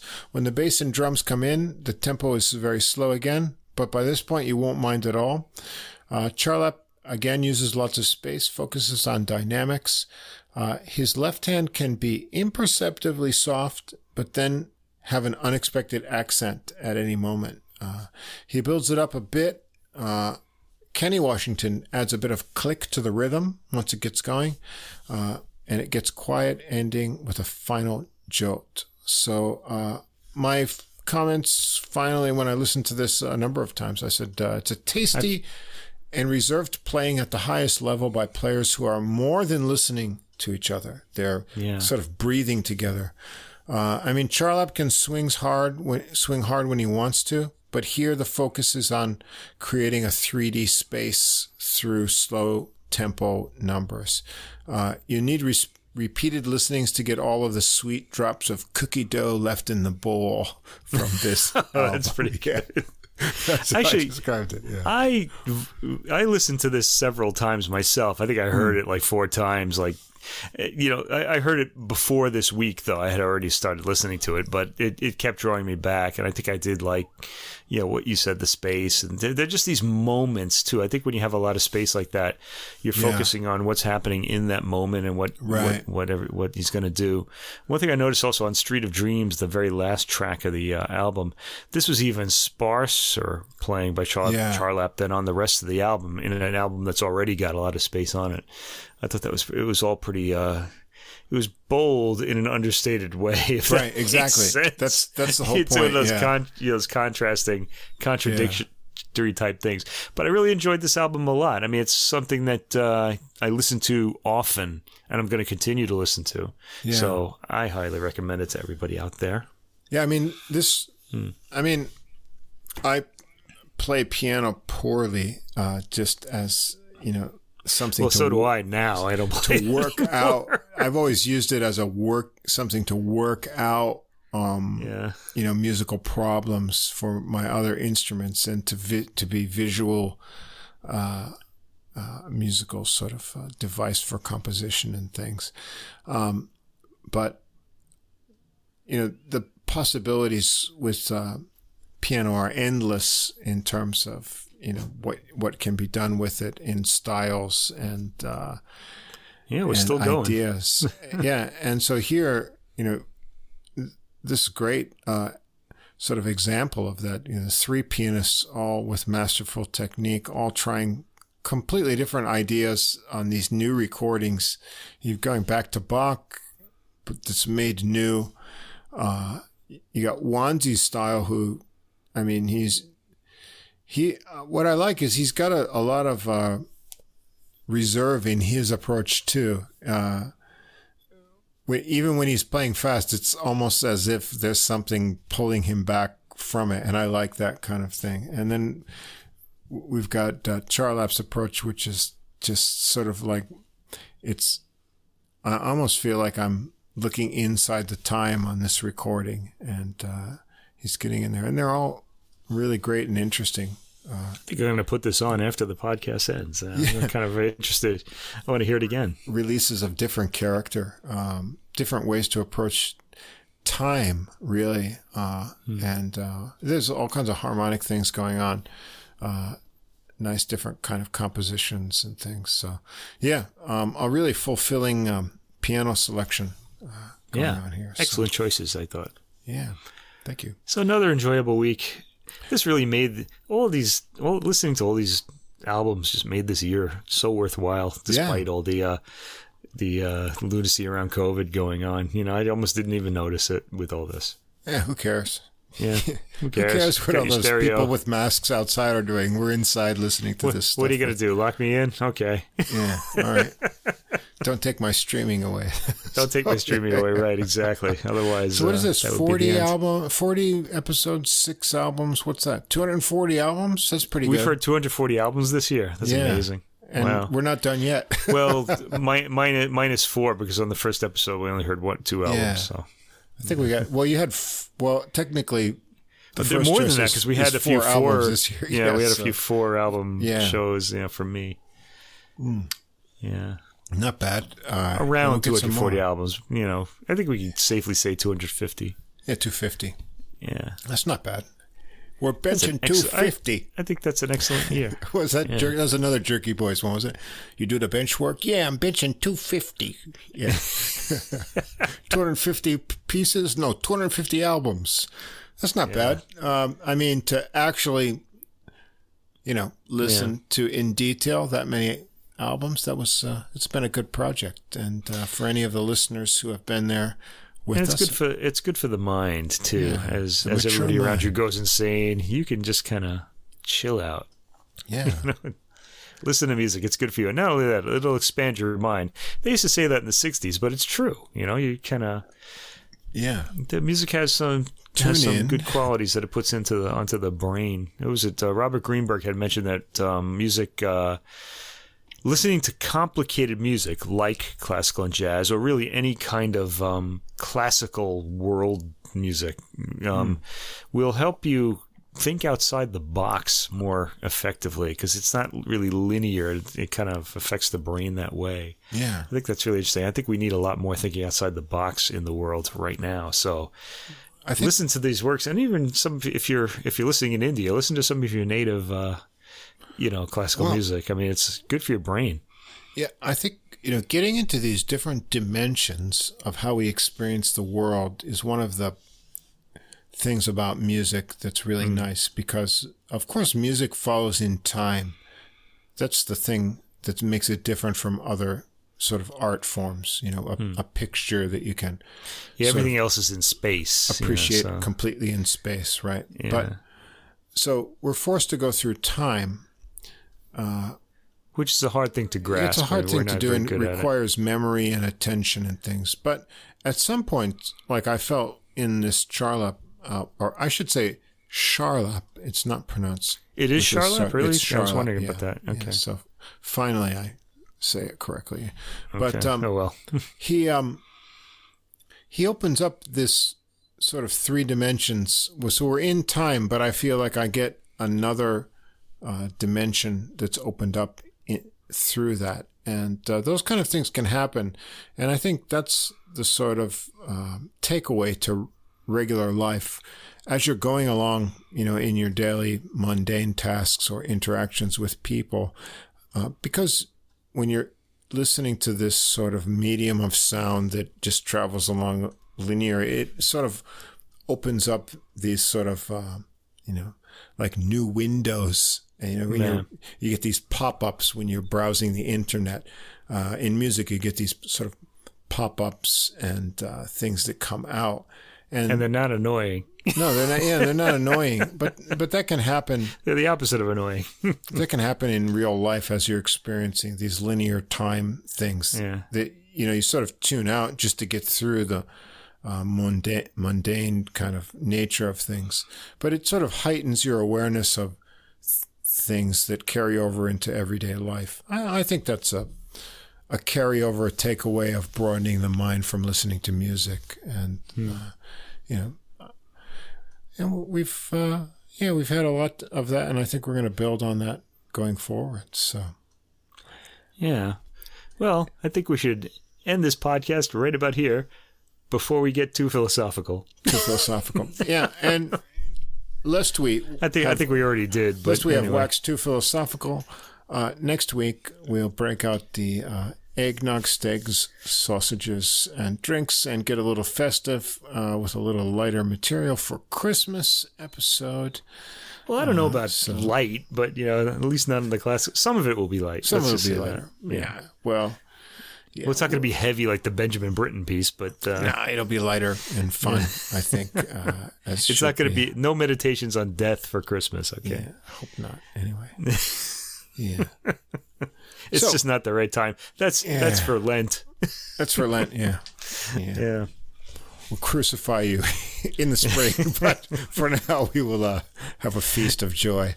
Yes. Yeah, so this has been episode 40 of Adult Music, the podcast with music for the mature mind. And uh, as we said at the beginning, please do like, subscribe. Uh, if you enjoyed the podcast, uh, send us a comment at Adult Music Podcast, all one word, at gmail.com. Next week, episode 41 will feature new holiday favorites, all new releases in classical and jazz. Yeah, mostly from this year. There's going to be Yeah. one from last last. Oh, the one that didn't but make it in that time. That's a big one that didn't make it That's in a big failure when your Christmas album doesn't make it in time. Yeah. Uh, I guess that's why some of them released them like a bit too They should release early. them in October, really. Yeah, but, really. Uh, some of them get released in December. You know, what's the point of that? You're not going to hear it in time. Anyway, I think next week will be the sweet spot. Uh, still two weeks to Christmas, but not too early so that you'll get sick of it and uh, go humbug on us too got- early. So, No, we got three weeks to Christmas. It's it's it's Yeah. yeah. yeah, Yeah. So it'd be just in time. Yeah. You can still Oh, by the way, I it. should one more thing. To, we are recording on December fifth. This is today is the today the day we're recording is the 230th anniversary of Mozart's death. He died in uh, December fifth, 1791. So Rest in peace. you rest in peace. He, I'm sure he is. He's uh, still he remembered. Yeah, too bad you can't get those royalties, but Yeah. well, anyway. All right, folks, we'll see you again next week. So stay tuned for the holiday festivities.